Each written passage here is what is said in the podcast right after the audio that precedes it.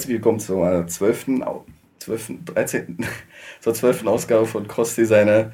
Äh, Schön, dass ihr wieder da seid. Es herrscht gerade Uneinigkeit über die Nummerierung. Der, ich bin mir auch ein, dass ich letztes Mal schon auch 12 gesagt habe. Äh, aber tatsächlich ist es wohl wirklich die, erst die 12. Ausgabe. Äh, wie immer mit dabei Gabor Kowalsch. Und äh, Dennis Laubert. Und neu. Lukas Jahn. Und Lukas Keretz. Wunderbar. Ihr habt schon gemerkt, wir haben äh, zwei neue Kollegen von uns gebeten, heute mal mit dazu zu kommen. Macht die Sache mit den beiden identisch phonetisch klingenden Vornamen nicht ganz so einfach. Äh, aber wir haben es ja hier schon relativ einfach. Wir können uns direkt anlächeln, wenn wir den einen oder anderen ansprechen. Äh, äh, Lukas, magst du dich mal grob vorstellen, was du so eigentlich treibst? Äh, vielleicht ein oder andere persönliche Details von dir? Persönlichen Details? Ja, ja ähm, was ich treibe. Also ich äh, bin jetzt äh, mit dem fünften Semester fertig. Ähm, Kommunikationsdesign ähm, an der DAP in Berlin. Designakademie Berlin. Äh, DAP, Design, ja genau. Mhm. Ja. Okay. Und ähm, ja, habe ähm, nebenbei auch noch so ein kleines Gewerbe und bastel da so ein bisschen Webseiten. Und großer Fehler. großer Fehler. ja, und äh, an sich, ja, das treibe ich so. Okay. Fünftes Semester Kommunikationsdesign. Ja. Okay, das heißt, äh, wie viel noch? Ja, noch eins. Und dann war's das. Und dann bist du fertig ausgebildeter Kommunikations Bachelor of Arts. Wow. Richtig. Okay, wunderbar. Ähm, Lukas, wie sieht's bei dir aus? Ja, ähm, ich studiere auch noch gerade, auch im fünften Semester, jetzt gerade fertig und mache eigentlich ebenfalls wie mein Namensvetter ähm, auch so nebenbei Webdesign und Grafikdesign, das aber auch schon relativ lange so, seit eigentlich seit ja, fast schon zehn Jahren so nebenher. Okay. Ja. Okay. Äh, macht ihr Sachen zusammen? Ab und an mal, ja. Ganz, ganz selten. Eher selten, aber ja. Ja. Also aber, viel, aber viel per Skype und so, dann halt ab und an mal so nebeneinander hin und hier, ey, ich brauch mal hier irgendwie was ein bisschen, mal da kannst du mal da drüber gucken oder so. Aber so wirklich Projekte eigentlich bis jetzt noch nicht zusammen gemacht. Äh, in innerhalb der Uni aber ja, schon. Genau. Okay, wunderbar, klasse. Ähm, ich habe euch heute dazu gebeten und freue mich echt, dass es jetzt nach so längerer Zeit mal geklappt hat. Es mussten tatsächlich erst Semesterferien ja, man sieht, ihr nehmt euer Studium sehr ernst. Ja. okay. Ähm, wir haben uns heute mal ein Thema ausgesucht, was äh, wahrscheinlich dazu führt, dass die Hälfte unserer zwei Millionen Zuhörer sofort abschaltet. Mhm. Äh, auf der anderen Seite finde ich es aber auch ein extrem spannendes und äh, eigentlich auch mal wirklich äh, besprechenswertes Thema, weil ich glaube, das nimmt jeder so, so hin, dass es das gibt, aber eigentlich ist das äh, Thema, was wir haben, nämlich das Programm Photoshop äh, ist eigentlich ja mehr oder weniger ein Phänomen, wenn man so will. Ne? Es ist ja, ähm, ich weiß nicht, ihr macht es jetzt seit zehn Jahren wahrscheinlich.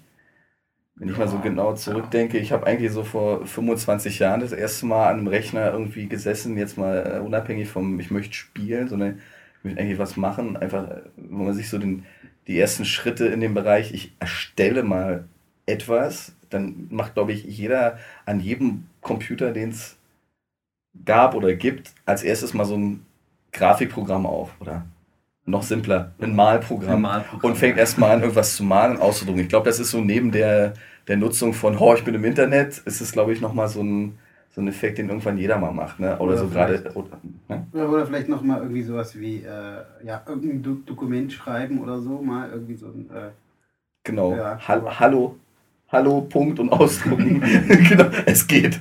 Wunderbar. Und äh, gerade Photoshop, deswegen äh, finde ich es eigentlich so äh, auch spannend als Thema. Ähm, also ich benutze es täglich. Für alles, letztendlich. Und das eigentlich schon seit immer, wenn man so will. Stimmt nicht ganz. Ich habe noch ein paar bei mir gab es noch eine Welt vor Photoshop, aber äh, damit will ich vielleicht auch nicht langweilen. Aber grundsätzlich ist es schon so, dass eigentlich ähm, das so, ganz ehrlich, das benutze ich wahrscheinlich öfter als jedes andere Programm. Kann man eigentlich fast sagen, jetzt mal jenseits von Browser und E-Mail-Programm, okay. Sagen, ja. ja, aber, aber, se aber selbst das, ne, so ein Rechner ist eigentlich erst gerade für so Menschen, die irgendwas äh, mit Grafik zu tun haben, ähm, ähm, eigentlich unerlässlich. Ne? Zumal ich heute eine interessante Zahl in Vorbereitung diesen Podcast gesehen habe. Photoshop ist Nummer 4 bei den meist draufkopierten Programmen der Welt. Ja, also, ja, aber das ist mal interessant. Ne? Ist ja eigentlich schon ein sehr komplexes Programm und irgendwie ist es ja auch mittlerweile so ein Quasi-Standard auf jedem Rechner drauf. Ich meine, selbst die, die jetzt nichts mit Grafikdesign oder Kommunikation oder irgendwie zu tun haben, äh, brauchen das trotzdem für alle möglichen Geschichten. Ne? Das ist schon ja. eigentlich ganz, ganz, ganz spannend. Ähm, aber äh, äh, Dennis, ja. ähm, Photoshop, wo, wozu benutzt du das? Photoshop benutze ich eigentlich in der Regel für jegliche Art von Anwendungen, die äh, nötig sind, auch gerade im Bereich des Kommunikationsdesigns. Sei es darum, ähm, Webseiten-Mockups zu äh, gestalten, erstmal komplett einen Überblick sich darüber zu verschaffen, wie das Ganze aussehen soll. Kann man natürlich bestimmt auch zeichnen, aber man möchte doch schon einen visuellen Effekt haben. Natürlich benutzt man das Ganze dann auch, um das dann wirklich umzusetzen, die Grafiken sich dabei äh, rauszuholen. Im äh, Weiteren natürlich äh, für die Foto- und Bildbearbeitung, mhm. für Retuschen und äh, vor allen Dingen auch für, also in meinem Fall zum Beispiel auch stark für Bildmanipulationen. Also ich bin ein riesengroßer Fan von ähm, äh, Composings. Mhm. Das, ist, das ist zum Beispiel eine Sache, die mich wahnsinnig fasziniert an Photoshop. Ähm, wenn man überlegt, welche Techniken da damals eingesetzt wurden, um so eine Effekte auch zu erzielen, mit irgendwelchen Platten, die man vorgesetzt hat, einen Hintergrund reingesetzt hat und ein Foto geschossen hat, um zum Beispiel eine andere Landschaft in den Hintergrund reinzubekommen, ist heute im Grunde genommen in Photoshop eine Sache von zwei, drei Klicks, wenn es mhm. gut läuft. Mhm. Also das ist ähm, auf jeden Fall in diesem Bereich dann äh, natürlich auch äh, in den neueren Versionen mittlerweile auch für Mini-Animationen, also kleinere, kleinere Animationen sind mittlerweile denkbar. Mhm. Das ist, äh, aber da kommen wir wahrscheinlich dann später noch mal kurz dazu. Aber das ist so im Allgemeinen, was ich mit Photoshop eigentlich mache. Okay. Lukas? Dem kann ich mir eigentlich nur anschließen. Also auch ähm, hauptsächlich für Web-Mockups im täglichen Einsatz. Und ähm, mittlerweile gibt es ja auch so schon ein paar so 3D-Sachen, die man da so benutzen kann, irgendwelche Texte extrudieren oder irgendwas, was man manchmal so schneller im Photoshop hinkriegt, als wenn man jetzt irgendwie ein anderes 3D-Programm erst aufmacht und das irgendwie erst rein importiert oder wie auch immer. Also, aber ansonsten auch ähm, natürlich Bildbearbeitung und Manipulation. Okay. Auf jeden Fall. Das, das fasziniert mich jetzt total. Ähm, also alles, was du. Ähm, ich habe da, deswegen habe ich diesen Podcast einfach mal vorgeschlagen. Ich glaube, ich habe so ein bisschen so die, ähm, also ich bin so langsam auf dem Weg nach draußen, glaube ich, äh, was, den, äh, was, den, was, den, was den Photoshop so an sich betrifft. Ähm, einfach aus dem Grund, weil ähm, ich benutze da, also ich merke es einfach an meinen Studenten, äh, wenn ich denen so über die Schulter gucke, äh, wie erschreckend ähm, professionell die geworden sind in bestimmten Punkten. Allerdings stelle ich auch mit Erschrecken fest, wie langsam sie geworden sind. Also bei mir ist es eigentlich, also Urlaubsbilder oder sowas mache ich sowieso gar nicht damit. Bildbearbeitung brauche ich Gott sei Dank nicht mehr so intensiv. Wenn ich Photoshop ich verwende, dann ist es wirklich so Bildmanipulation. Ich brauche mal die Couch andersrum oder ich brauche mal hier einen anderen Text drauf oder das Auto wäre in Rot doch viel schöner. Also schon Compositings und irgendwie äh, Bildmanipulation äh, und manchmal dann doch mal noch für den Mockup. Das hat aber auch damit was zu tun, dass einfach meine Arbeit sich in den letzten fünf, sechs Jahren eigentlich immer mehr entfernt hat von dem eigentlichen grafischen Arbeiten. Also ich mache ich mach gar keine Reihenzeichnung mehr. Ich kriege da die Macke, wenn ich irgendwas für die Druckerei aufbereiten soll und merke halt auch immer mehr, dass ähm, ich auch noch eine ganz andere Arbeitsweise mit dem Photoshop habe, äh, als zum Beispiel äh, Leute, die, sagen wir mal, vor kurzem, vor zehn Jahren oder so, das angefangen haben. Äh, zum Beispiel, was mir extrem schwer fällt, äh, Lukas, ich habe dich nicht vergessen, ich wollte nur dazwischen reinlabern, äh, dass ich zum Beispiel völlig ablehne, äh, rekursiv zu, also so zu arbeiten, dass ich alles wieder rückgängig machen kann. Mhm. Weil dafür habe ich einfach schon zu lange pragmatisch und ihr kennt es ja, äh, es ist Mitternacht, du willst jetzt fertig werden und du fängst nicht an mit tausend Einstellungsebenen zu arbeiten und ähm, äh, nochmal, ich brauche den Schritt unbedingt nochmal zurück. Ne? Also auch das Protokoll oder sowas. Ja? Das gab es früher nicht, also benutze ich es auch nicht. Ich weiß, dass es total sinnvoll ist und den Protokollpinsel und so klasse. Also das mache ich einmal im Jahr, denkst du, oh Gott, mein, ne? Also ich weiß, wozu das Ding fähig ist, ich kann es auch, tu es auch, äh, aber mach da jetzt nicht so einen riesen Alarm aus. Das liegt aber auch ein bisschen daran, dass wir alle so ein bisschen Web-Fuzzi orientiert sind und dadurch natürlich, ähm, wie soll ich sagen, äh, ähm, äh, wir haben es halt nicht mit 18 Einzelplakaten zu tun, wo einer davor steht. Also ich denke mal so bei diesen drei Einzelplakaten so, die an den Bushaltestellen kleben, wo wirklich so jemand so 30 Zentimeter weg ist so und du siehst irgendwie so eine Retusche, so eine halbnackte Frau auf ihrem Höschen so der Sonnenuntergang zu sehen ist oder so, ne, so Urlaubstui oder denkst du, boah, wer, wer retuschiert da drin rum, ja? Oder schneidet jedes einzelne Haar oder so aus, ewig, weil ich gar keinen Bock drauf. Das ist so, das ist so eine Welt, die ist, glaube ich, nochmal ein Zacken da drüber. Aber Lukas, äh, ohne dich jetzt äh, ähm, ja, also äh, ich fand es ganz spannend, was du gerade gesagt hast, dass man ähm, irgendwie so auch dieses hinten so zurück, zurückgehen und so, das hat natürlich auch immer was damit zu tun, wie, wie komplex auch das ist, was du gerade tun willst. So, also wenn man jetzt mal schnell irgendwie hier äh, irgendwie die Farbe austauschen will, dann brauche ich jetzt nicht auch nicht unbedingt irgendwie Maske und irgendwie Vektormaske und irgendwie Farbverlauf und was weiß ich nicht was alles so. Ähm, aber grundsätzlich mache ich eigentlich auch relativ viel in Photoshop. So in der letzten Zeit eher ein bisschen weniger, aber wenn ich was mache, dann ist es schon so tatsächlich wirkliche Pixelbearbeitung. So, also das heißt, wofür das Programm ja eigentlich im Grunde auch so gemacht war oder gemacht Wo, ist, Wofür ne? es eigentlich mal gemacht war, genau. guter Satz. Und aus meine völlig unqualifizierte Meinung auch dabei bleiben sollte. Ja, also, also ja, das, also was ich halt, ich habe halt irgendwie angefangen damit, Webdesigns irgendwie mal zu machen. Also es war irgendwie, es war halt irgendwann mal auf meinem Rechner drauf so und dann. Ähm, Natürlich gekauft als Studentlizenz selbstverständlich. Genau. Ja. Mhm. Und dann habe ich halt irgendwie halt so rumprobiert und hier mein Tutorial durchgeklickt und so und und irgendwie eigentlich mit dem, mit dem habe ich halt angefangen, so Webdesign tatsächlich zu machen. So. Mhm. Und das ist eigentlich schon auch noch das, womit, wofür ich es eigentlich am allermeisten benutze. Also wenn ich irgendwie Webseiten mache, so die irgendwie Pixel, halbwegs pixelgenau sind und so, ähm, inklusive auch sowas wie ähm, ja, App-Designs, die ja auch noch halbwegs pixelgenau sind, so zwar mit den ganzen Plattformen und so, es ist ja alles. Kannst du mir nachher gleich mal erklären, wie es funktioniert? Ja. Genau. Hm. Ähm, und irgendwie, um mal schnell irgendwie ein Bild zu vergrößern oder zu verkleinern, irgendwas auszuschneiden und auf die richtige Größe zu bringen, wenn es eine Pixelgrafik ist. So. Das, das ist eigentlich das, was ich damit mache. Ich fand das, ich fand das Stichwort ähm, ähm, Tutorial gerade spannend. Wer hat denn euch das beigebracht? Ähm, also beigebracht hat es mir zum Großteil auch YouTube, muss ich ganz ehrlich sagen. Mhm. Also ich habe ähm, viele Sachen äh, über YouTube gelernt und habe mir dann dadurch auch ähm, andere Lösungswege wieder selbst für mich neu erschlossen. Wohingegen ich dann wieder in YouTube zu finden bin, um den Leuten andere Sachen dann wieder beizubringen. Echt? Also das heißt, ja, ich, wow, okay. ich, ich habe das halt auch gemacht. Ähm, bisher glaube ich nur auf Englisch, ja, nur auf Englisch. Aber ähm, ich habe dann halt selber angefangen, den Leuten als Tutor dazustehen, um zu sagen, hey, wenn ihr nicht wisst, wie das funktioniert, hier zeige ich es euch nochmal. Also es gibt halt viele Wege. Äh, es gibt ganz spezielle Sachen, wo ich nachgucke, wo ich sage, mein Gott, das, ich habe sowas schon mal gesehen, aber wie ging das nochmal? Hm. Für mich persönlich ist es auch wieder eine tolle Referenz, weil wenn ich lange mit Photoshop nicht gearbeitet habe, dann dienen mir wiederum meine eigenen Tutorials auch wieder als Erinnerungsbrücke, wo ich sage, Mensch, ja, so hast du das irgendwann mal gemacht. Ey, können wir da mal ein paar verlinken von? Meine ist ja.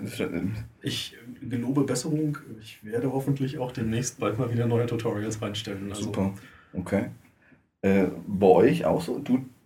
Also ich habe ich hab, ähm, Tutorials damals noch, gab es halt dieses YouTube-Gedöns, sage ich mal, gab es halt noch gar nicht richtig. Da war halt Webvideo, war irgendwie so, oh, Windows Movie Player embedded und irgendwie hat das immer abgestürzt und was weiß ich was. Also bei mir gab es eigentlich damals, als ich da angefangen habe, mich mit Tutorials zu beschäftigen, ähm, gab es tatsächlich nur so Text-Tutorials. Also genau. ähm, oh, Text, Text, Text, Bild, Text, Text, Text, Bild, Bild, Bild, Bild, so und hier die Einstellungsebene und so und, und hier die Effekte auf den, auf den Ebeneneigenschaften alle einstellen und so. Das ist immer so schön äh, verglichen, so, ah, okay, habe ich jetzt hier auch 17 drin stehen, ja, spiele hier oh 2% oh und, und hier 3% der Kraft und so. Und ähm, das war eigentlich so, dass wie ich wie ich wie ich tatsächlich gelernt habe. Also gelernt gelernt hm, ist vielleicht der falsche Ausdruck, aber wie ich so ich das die ersten paar Schritte so rangekommen bin. Und dann war es halt, wie Dennis eigentlich gerade auch gesagt hat, so okay, jetzt weiß ich irgendwie, wie das geht und jetzt will ich irgendwie was anderes machen, probiere es mal irgendwie da auf den ähnlichen Art und Weise und dann stolpert man irgendwie so über den dritten Effekt irgendwie damals so am Anfang noch und über, die viert, über den vierten Ebenen-Stil so, ach, das könnte ich auch noch benutzen und irgendwie, das manifestiert sich dann so langsam, aber sicher irgendwie im, im, im Grafikgehirn irgendwie und, und bleibt dann so, und dann denkt man, ah, okay, das nächste Mal mache ich das auch wieder so. Das, das wäre halt ein guter Ansatzpunkt. Das, das ist aber genau das, was man ähm, wenn so zwei Leute sich zufällig in einem in, einer Druckerei oder so treffen, die schon ewig Photoshop machen und bearbeiten irgendwie die gleiche Sache, mhm. dann ist immer so super spannend. Ich glaube, das ist bei keinem anderen Programm äh, fällt das so massiv auf, mhm. dass du siehst, ach guck mal, der macht das so. Das hätte ich zum Beispiel mit dem Tool so, so, so gemacht. Deswegen finde ich es auch so schwierig, wenn du dann an der Uni sagst, ja, mach das so und nicht anders. Ist totaler Quatsch. Es gibt für jeden, ich hatte mal einen, kann ich mich noch erinnern, wir haben äh, ich habe für ähm, damals als äh, Bundeshauptstadt Bonn nach Berlin umgezogen sind, haben wir äh, Ausstellungen gemacht für Bedienstete des Bundes. So riesengroße Stelltafel, wo die sich so äh, Wohnobjekte angucken konnten. Da kann ich mich noch daran erinnern, da war so ein riesengroßes gerendertes C im Hintergrund. Und das war wie so ein Projekt, so bunt irgendwie, zieht um, keine Ahnung. Äh, und da war so ein ganz schicker, Achtung, dunkelblau Metallic nach hellblau Metallic über zwei Meter Verlauf drin. Und es war so ein, äh, so ein, das, kann mich noch erinnern, da gingen so die ersten Plots raus. Es waren noch nicht so Plotter wie heute, wo, hey, wir plotten was, sondern es war wirklich noch so, hey, Geheimnis, wie plotten. Also da gab es nur zwei Firmen oder so in Berlin, die wirklich so Plotter hatten, die überhaupt diese Breite und Länge. Die hatten dann tausend Lüfter drin, Riesenroboter, toll. Und dann, haben, und dann kann ich mich da, dann kommt dieser Plot raus, so im Schneckentempo, und dann dachtest du so, wow. Und da war so, so, da war so ein schön im Verlauf, so zack, zack, zack, alle mhm. zwei Zentimeter waren Streifen drin. Hast du richtig gesehen, so verdammt. Und äh, wir haben ja, mussten ja damals auf den Maschinen direkt dann mit CMYK drucken. Und dann war die Frage so, ey, Gabo, komm doch mal her, hier, kümmere dich mal um dieses C, dass der Verlauf da ist. Und dann, und dann meinte dann einer der, ähm, äh, ähm, der Leute da, äh, ich mach das schnell, ich habe die Datei eh gerade offen. So, der hat sich dann auf einem Jazz-Drive oder was ist da, oder irgendein Zip-Drive, irgendwer, ne, die, die rannten alle mit so einem Zip-Drives rum, da war da alles da drauf. Eine Platte war mal ein Zip-Drive, kann ich mich noch erinnern, so, das haben die da reingeschoben, die Datei geöffnet. Und dann hat er was gemacht, der ist in die Kanäle reingegangen und hat den Cyan-Kanal so gerauscht und die anderen Kanäle übrig gelassen. Und ich so, boah, das hätte ich nie im Leben, ne? Bist du wahnsinnig, das geht doch gar nicht. Ja, siehe da, noch ein Plot, zack, perfekt draußen. Ja, und dann habe ich erstmal da gesehen und so, wow, das, das, das ist ja was.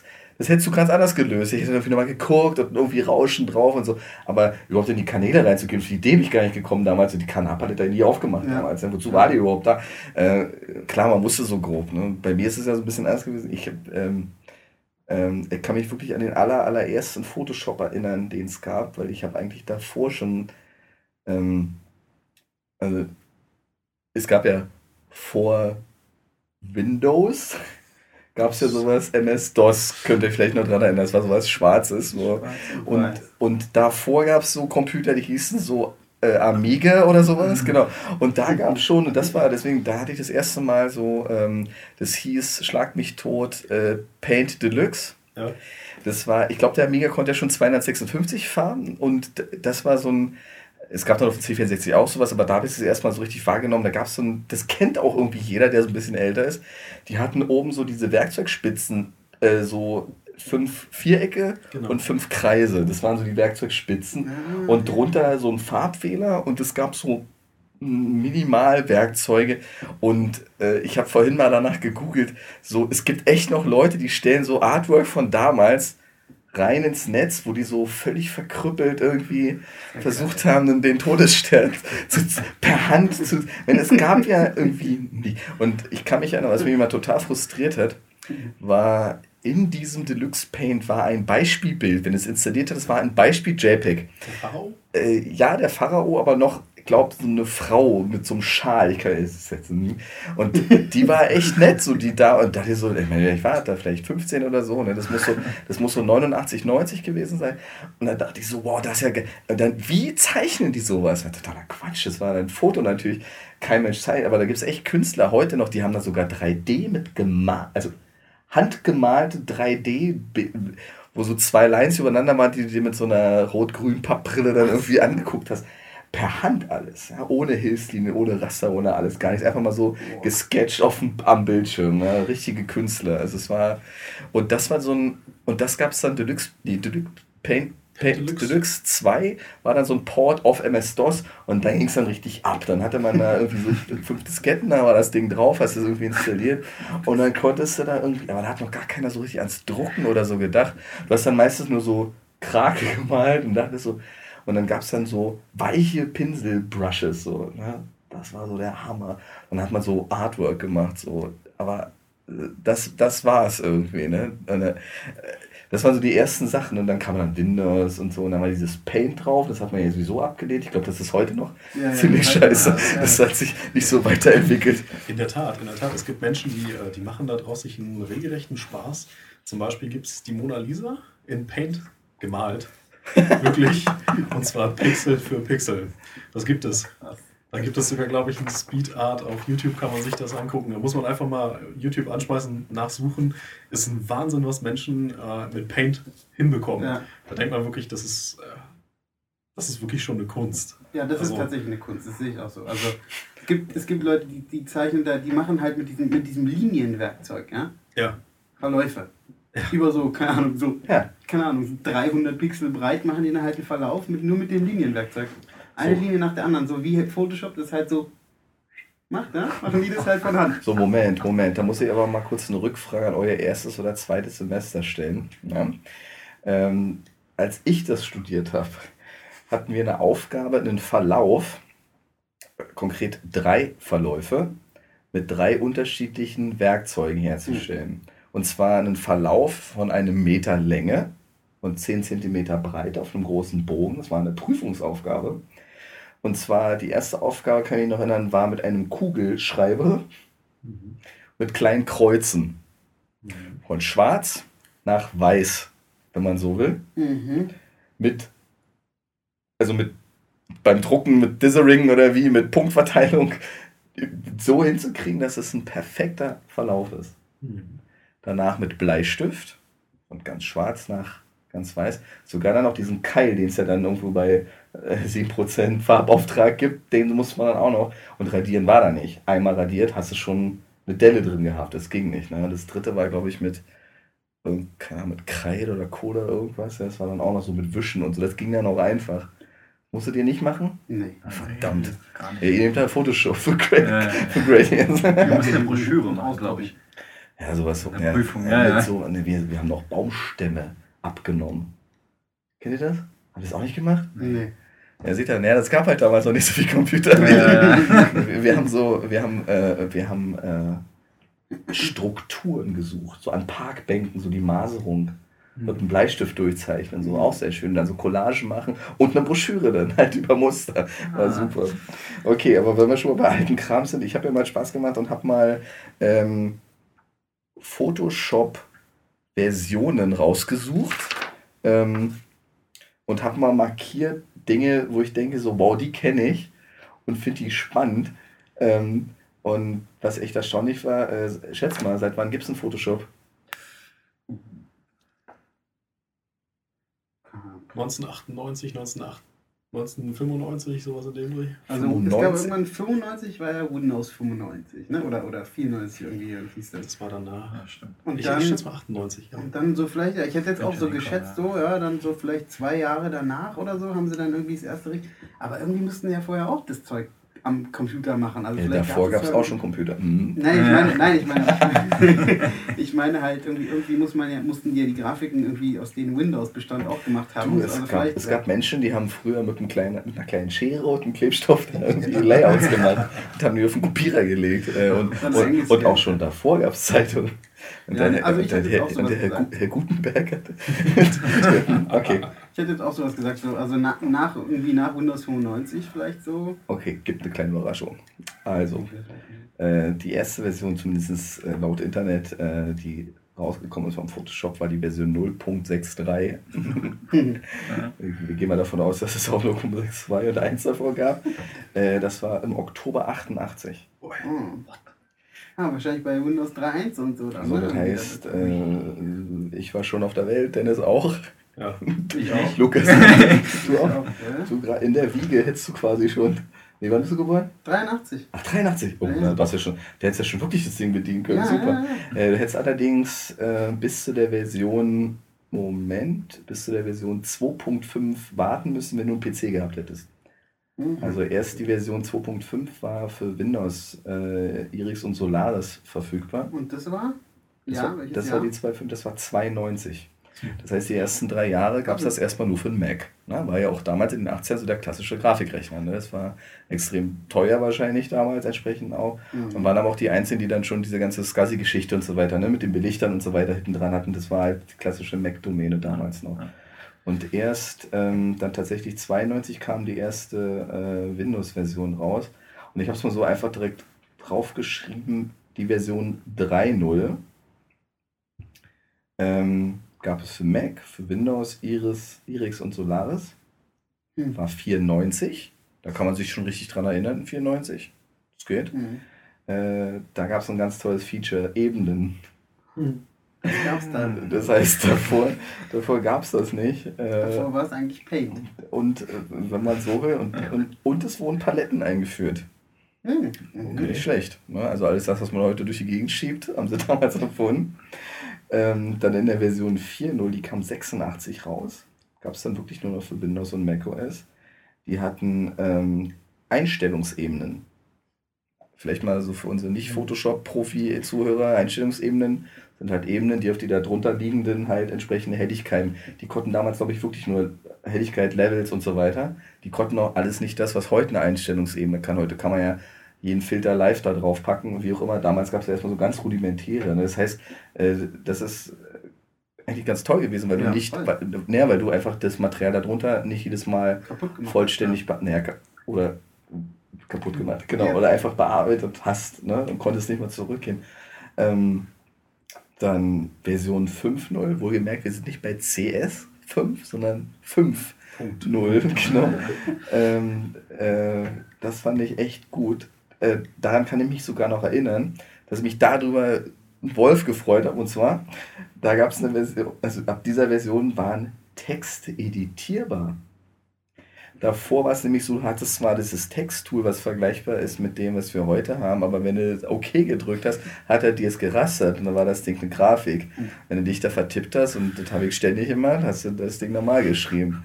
Ne? Also ganz zu schweigen mal von den, äh, du konntest gerade mal äh, Größe, äh, Bold, Italic und sowas machen, ne? was wir heute können mit Spazinierung und Zeilenabstand, den ganzen Quatsch ging, ging, damals noch gar nicht. Und vor allen Dingen die Andu-Funktion mit Historie mhm. und nicht das Protokoll. Erstmal nur überhaupt mehrere Schritte zurück. Früher gab es nämlich mal nur einen Schritt zurück. Da habe ich auch mal Spaß dran gehabt. Verdammt, ne? das ist dann zwischendrin angefangen. Äh, und mein Lieblingstool, was ich bis heute komplett ignoriere, das magnetische Lasso. ähm, das, ist wirklich ein, das ist wirklich ein Produkt, was ich komplett ablehne. Ich benutze, benutze einer von nee, euch? Ich habe es noch nie verwendet. Ich habe es, hab es damals benutzt.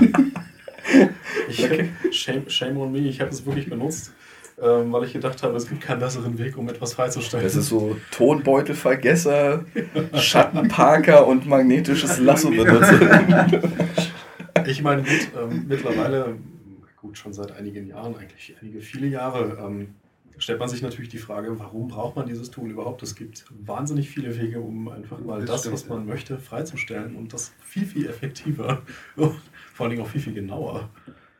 Also ich habe ja manchmal die Vermutung, dass, dass solche Dinge dann teilweise überleben, weil es halt Leute gibt, die es noch benutzen. Und wenn du es dann rausschmeißt in der nächsten Version, dann gibt es einen riesen Aufschrei wahrscheinlich. Ja, aber, mein, mein, meine, Auf, aber meine Aufschreie werden offensichtlich ignoriert, weil wieso ist das eigentlich mal so, das ist wirklich so, oder keine Ahnung, auch so, ein Autocut oder so gibt mir das ja auch immer Jahre hinweg, dass meine Lieblingsfeatures verschwinden oder in irgendwelchen Submenüs auf, auffindbar sind, die vorher total offensichtlich gut an der Stelle waren, aber das ist wahrscheinlich so ein Gewohnheitsding.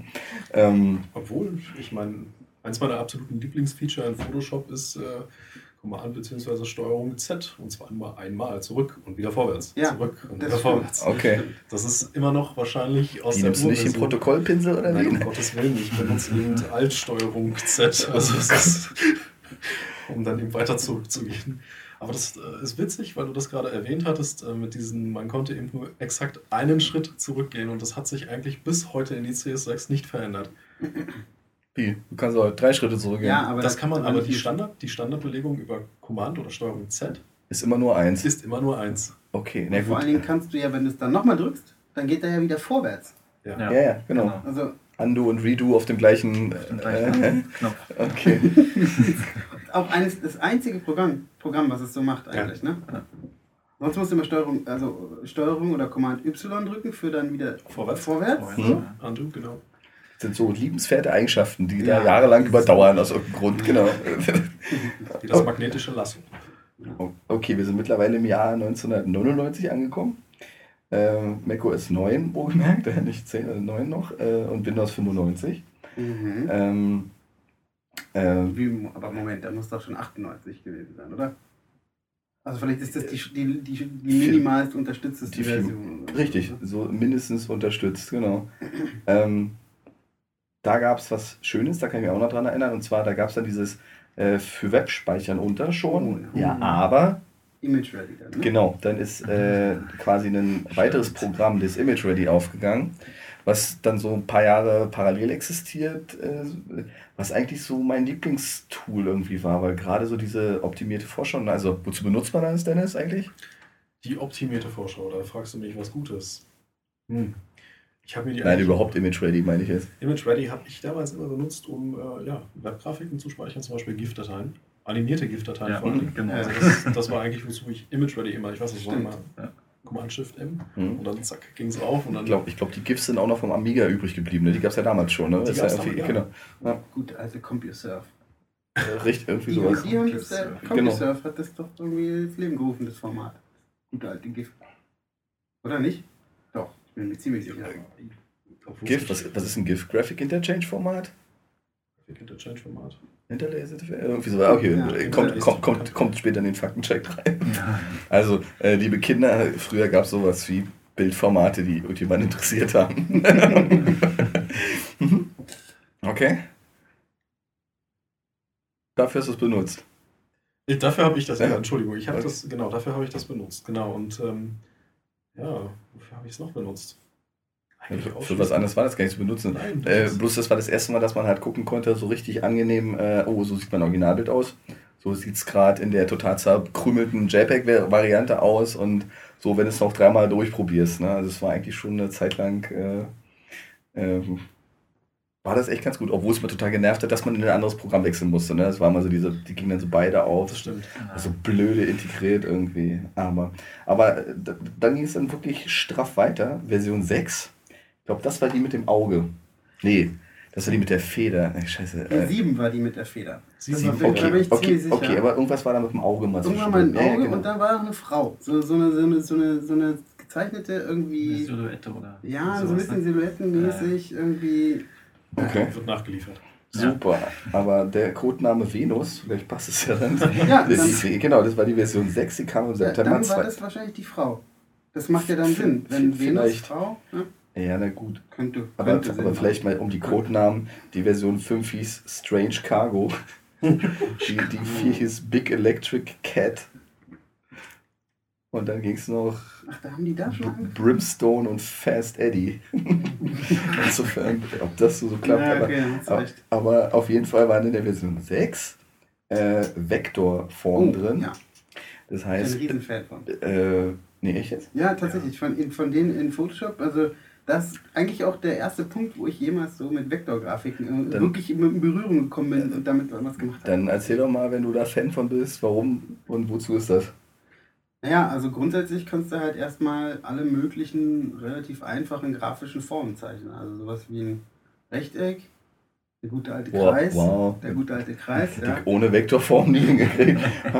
ähm, und und, und äh, abgerundetes Eckenwerkzeug und so und irgendwie Sterne und all Moment, das Sachen. abgerundete Eckenwerkzeug kam garantiert drei ja, Versionen später. Ja, aber das ist erstmal, ne, ja. das ist ja so diese, diese, diese Vektorform, die man machen kann. Und der wunderbare Vorteil daran ist, dass man das einfach im Nachhinein ja äh, skalieren kann oder verändern kann, die Größe, ohne dass es halt pixelig wird. Hm. So, also das war ja damals immer so, okay, jetzt mache ich hier so einen Kreis, mit dem irgendwie so die äh, Auswahlwerkzeuge. Dreimal kleiner, aber größer war es eher eine Vierecke. ja, genau. Oder, genau. oder irgendwas anderes. Die scharfen Kanten hat es dann auch verloren nach dem dritten Mal groß und klein machen und so. Und das war schon ganz, ganz gut eigentlich. Und also eigentlich ist ja da viel Vektorbearbeitungszeug möglich, so, ob das sinnvoll ist. Hm. Da zu machen, so irgendwie sein Vektor-Logo in Photoshop zu basteln mit den ähm, Vektorebenen sei mal jetzt dahingestellt, aber, aber es ist schon mal ganz cool, dass man das machen kann. Also, also Vektorform bin ich ehrlich gesagt nie mit warm geworden innerhalb von Photoshop, weil zu dem Zeitpunkt war ich war eigentlich noch so Freehand angesagt. Ne? Das war das gute alte Makromedia Freehand. Äh, war damals noch dicke angesagt. Also es war einfach, da war auch so Illustrator sorry, hakelig und kein Mensch ist auf die Idee gekommen, irgendwelche Vektorpfade in Photoshop zu befummeln, weil es einfach schneller ja. im Freehand ging. Das ist schon, aber, aber es gab in der Version eine ganz krasse Änderung. Achtung. Äh, die Anzahl der maximal möglichen Ebenen wurde von 99 auf 8000 angehoben. ja. Genau, sehr schön. Und, und ganz wichtig, äh, wer benutzt sie nicht täglich? Den verflüssigen Filter gab es da schon. Der, der war aber noch eher so ein eigenes man hatte eher das Gefühl, wenn du darauf geklickt hast, konntest du erstmal eine Kaffeetasse holen gehen, weil da startete so im Hintergrund erstmal so ein halbes Betriebssystem hoch, um das Ding mehr zu machen. Schön, dass man äh, das dritte Atomkraftwerk äh, dazu geschaltet genau. damit der Strom genau. ausreicht für den Rechner. Und es gab die ersten Ebenenstile. Ah, mhm. ja, das war sechs. Ja, das war schon sechs. Äh, ich glaube aber, die waren noch nicht so komplex, wie sie heute eigentlich sind. Aber was sind denn Ebenenstile? Ebenenstile, zum Beispiel Schlagschattenkonturen, die man dran setzen kann oder eben auch ähm, Relief aus einer Form bilden kann. Also mhm, aber ich glaube, so komplex waren die damals noch nicht. Aber nein, nein, nein. Also wenn ich mich da richtig daran erinnere, auf jeden Fall, man konnte einen Schlagschatten dran setzen mhm. und eine Kontur, also das weiß ich auch noch, das ging. Und man konnte, glaube ich, relativ rudimentär, ich glaube, das war schon in Version 6 oder dann in 7, dass man ähm, dieses abgeflachte Relief also so diese Lichtschattenkante so ein bisschen genau, dran setzen um, konnte. Um jetzt in Gänsefüßchen, ihr seht das gerade, um schicke Buttons zu machen. Ah, Zum Beispiel. Ah, ja. um Gottes Willen. Um Schön Gottes so Willen. Ebenenstile runter, runterladbar, ne? So, so irgendwie so lädst du so eine, so eine Datei runter und dann sind da irgendwie 900 Ebenenstile für Buttons drin und so. Jeder Verlauf, jegliche Art der Verlauf. Und alle sehen so scheiße ja. Genau, das ist schon mal klar. Ja. Okay, Version 7, äh, Codename Liquid Sky, mhm. gab es für macOS, macOS 10, also macOS 9, macOS 10 dann, äh, Windows NT das war vielleicht auch nochmal ein ganz interessanter Punkt. Es gab ja so diese beiden Windows-Kisten, ne? einmal Windows NT-Welt mhm. und dann so diese äh, Windows 98 Second Edition, Millennium Edition. Das war ja immer so, ah, verdammt, ne, ich habe ja damals relativ viel AutoCAD und 3D-Studio gemacht. Das brauchte wiederum NT. Dann hat es aber gerade einen Photoshop, der konnte nicht auf NT. Das heißt, du hattest dann Riesenschmerz, wenn du dann irgendwie ein 3D-Bild gerendert hast. Das heißt, erstmal neu gebootet oder hast du am besten Betriebssystem. Oder hast du dir gleich einen zweiten Rechner hingestellt und hast es dann über dein BNC 10 Mbit Kabel rübergeschoben eine halbe Stunde. War alles eine große, gruselige Sache. Da gab es zwei Sachen, da müsst ihr mir mal helfen. Äh, also Punkt 1, Texte konnten vektorisiert werden. Mhm. mhm. Okay. Ja. Äh, kann man nachvollziehen. Und da gab es den Healing Brush. Healing Brush, hm? Äh, was hat denn der gemacht? Der Reparaturpinsel ist das, ne? Richtig, ja. das, ist, das ist der Reparaturpinsel. Ähm, der ist ja mittlerweile auch schon Mordswerkzeug geworden im Grunde genommen. Ähm, ich weiß nicht mehr genau, wie er in der Grundversion aussah. Äh, ob es dieses Selektionswerkzeug gewesen ist, das war das Patch, glaube ich. Das ist das Patch. Nee, das, der Healing Brush ist dann wirklich, glaube ich, der Brush gewesen, wo man draufklicken konnte. So, du klickst irgendwo auf einen Pickel, der dir nicht gefallen hat, und dann zack, weg war er. Ach, das war der, der quasi die Außeninformation, also äh, wenn du mit dem Werkzeug raufgekommen hattest du so einen Kreis und der war so gebaut, die Informationen, die auf der Außenlinie des Kreises liegen, die hat er auch nach innen fortgesetzt. Genau. So, das heißt, du hast also das Werkzeug so eingestellt, dass es, um jetzt mal bei diesem sehr blumigen Beispiel des Pickels zu bleiben, mhm. äh, wenn das ein bisschen größer war, äh, hat er erkannt, außenrum ist Haut, innen drin ist eine böse dermatologische irgendwie Entzündung. Hast raufgeklickt, da war der weg. Genau. Na, das, das, ach, das war der. Weil den normalen Stempelpinsel, den gab es ja schon früher. Den gab es, glaube ich, fast schon immer. Wo du quasi einfach aus einem anderen Bereich des Gesichtes genau. gesundes Gewebe genommen hast und an die Stelle platziert hast. Das war der. Also aber, der intelligente. Ne? Aber du sagtest, äh, Texte vektorisieren. Das mhm. heißt, die waren nicht, wenn du sie geschrieben hast, schon Vektor, sondern du musst dann extra nochmal was anwenden, um die zu vektorisieren, oder wie? Frag mich, kann ich nicht mehr Vielleicht bedeutet das auch das, was, was es bei Illustrator bedeutet. Also das heißt, du hast einen Text, schreibst einen Text und wandelst ihn dann in einen Vektor um. Vielleicht war das ah, das. Okay, ja, möglich. Okay. So. Hat jemand noch irgendwie eine Version Photoshop 7 also. äh, ja, hier stehen bestimmt noch ein paar Rechner rum, wo das kommt. ähm, äh, dann gab es äh, Version 8. Das ist die erste, die schon in der Creative Suite Suite äh, Suite Suite äh, Suite wie auch immer, Creative Suite äh, eingebettet war und das war ja eigentlich ähm, also ich kann mich genau noch an dieses Dreigestirn erinnern, mit dem ich ganz intensiv gearbeitet habe. Damals habe ich ja nur wirklich äh, und das war äh, Photoshop, Freehand als Vektorprogramm und Quark Express zum Layouten. Mhm. Kennt ihr noch Quark Express? Genau, die Dreier-Kombo habe ich auch da bin ich auch eingestiegen in Photoshop erst. Genau, na, da, da habe ich äh, so mein erstes Auto von gekauft, so von diesem Wissen irgendwie. Ne? Also es war dann ja. so, so, das war so, äh, so die Standardwerkzeuge, mit denen auch jeder umgehen konnte. Und dann kam dieses komische CS, ja, dieses, dieses, das ist, da sind jetzt so irgendwie alle Programme zusammen. Da kann ich mich noch genau erinnern. Man hat dann so da gesessen, so, es gab ja auch schon vor InDesign, äh, gab es ja auch von Adobe Layout-Programme. Kann sich mal noch an PageMaker erinnern? Hm, ja. Genau, das war, das war immer so der kleine, doofe Konkurrent von Quark Express, weil egal wo du angerufen hast in der Druckerei, ja, wir haben die Schülerzeitung mit PageMaker gemacht, so, äh, nee, wir wollen alles mit Quark Express. ne, am besten, oder schicken sie mal EPS-Dateien, das macht heute kein Mensch mehr, ne? aber okay. EPS, EPS genau, die dann auch so äh, 800 Megabyte pro Seite groß war, weil halt alles embedded war, nichts gecroppt und so, das war super. Gerade ich habe ja so damals so, ähm, ähm, meine, meine Lieblings, mein Lieblingsthema war, ich habe ja mit Stadtplanern zusammengearbeitet. Die hatten halt so Riesenpläne aus dem AutoCAD, riesengroß. Die wurden dann am Rechner koloriert und hat halt so einen riesen TIFF oder sowas. Äh, unkomprimiert Riesentiff. So, und bei dem EPS war das ja besonders klasse. Du hast dann, wenn du so ein Layout gemacht hast, wo zum Beispiel auf so einem riesen Bauplan, keine Ahnung, von einem halben Stadtteil, so auf einzelne Punkte hingewiesen worden sollte. Ne? Also Spielplatz A, Spielplatz B, Parkplatz hier. Mit einem kleinen Text daneben. Das hast du ja im Quark Express gemacht. Hast dann das EPS rausgeschrieben, was dazu geführt hat, dass auf der einen A4-Seite dieses Riesentiff irgendwie siebenmal embedded war, weil der einfach nicht gecheckt hat, dass es das gleiche Bild ist, sondern er hat es dann jedes Mal mit dem Ausschnitt vollständig reingelegt, dann wirklich mit so einer Bounding-Box zugezogen, das war dann in dem EPS drin ja, und die Rips haben sich totgerippt um diese eine Seite. Das sind so Schmerzen, die macht sich heute gar keiner mehr Gedanken ne? oder so Kleinigkeiten. Wozu gibt es dann eigentlich Drucker mit einem PostScript-Modul drin? Ja. Ja. es gibt auch diese normalen PCL und so weiter, aber diese oder HPGL oder so. Aber nein, wenn du da mal eine PostScript-Schriftart drin hattest, die du so um zwei Grad gedreht hast, ja, brauchtest du einen Drucker, der das konnte. Das gibt es ja heute auch noch. Ne? Uh, also ist so in Zeiten von Acrobat und so, ist das alles völlig schippe geworden. Ne? Das macht sich gar keiner. Aber okay, wir sind bei also der ersten CS-Version. Die konnte dann tatsächlich äh, Kamera Raw, okay, super. Uh, ja, pff, okay. Benutze ich es häufig. Ja, ich benutze das gar nicht, ich brauche das. Ja, okay. Hm.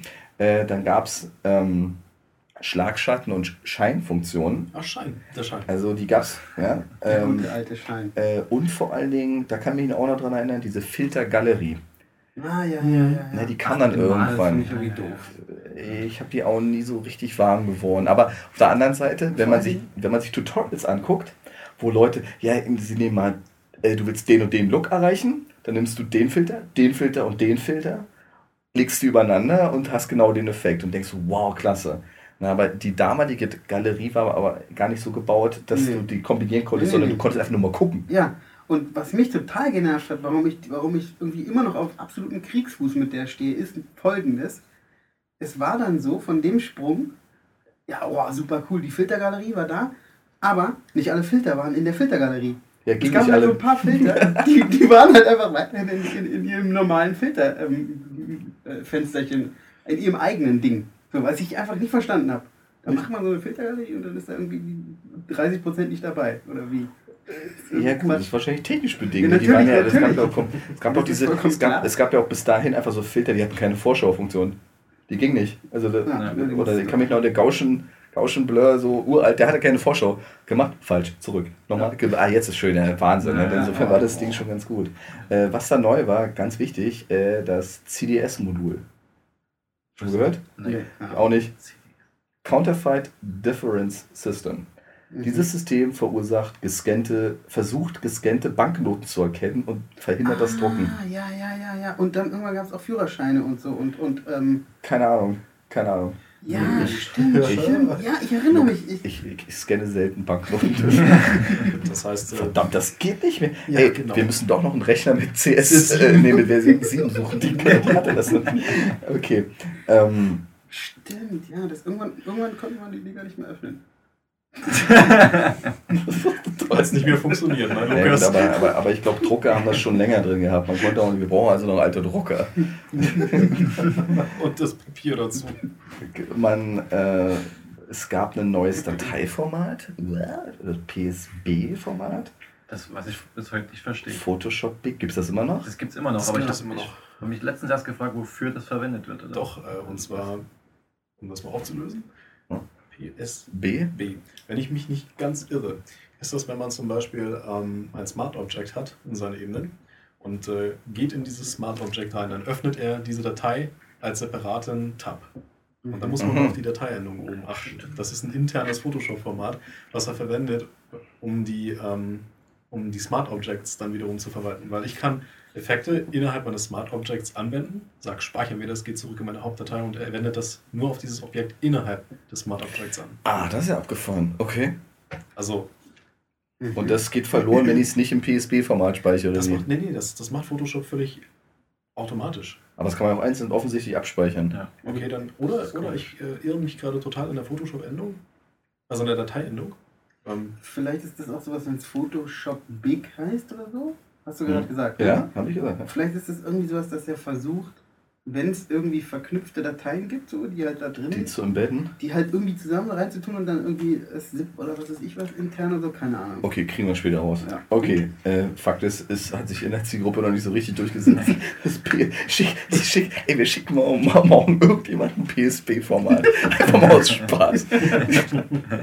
Super. Ich, okay. ich habe es Ihnen in PSB vorbereitet. Genau, Sie freuen sich doch, ne? Sie wissen doch, Photoshop Big.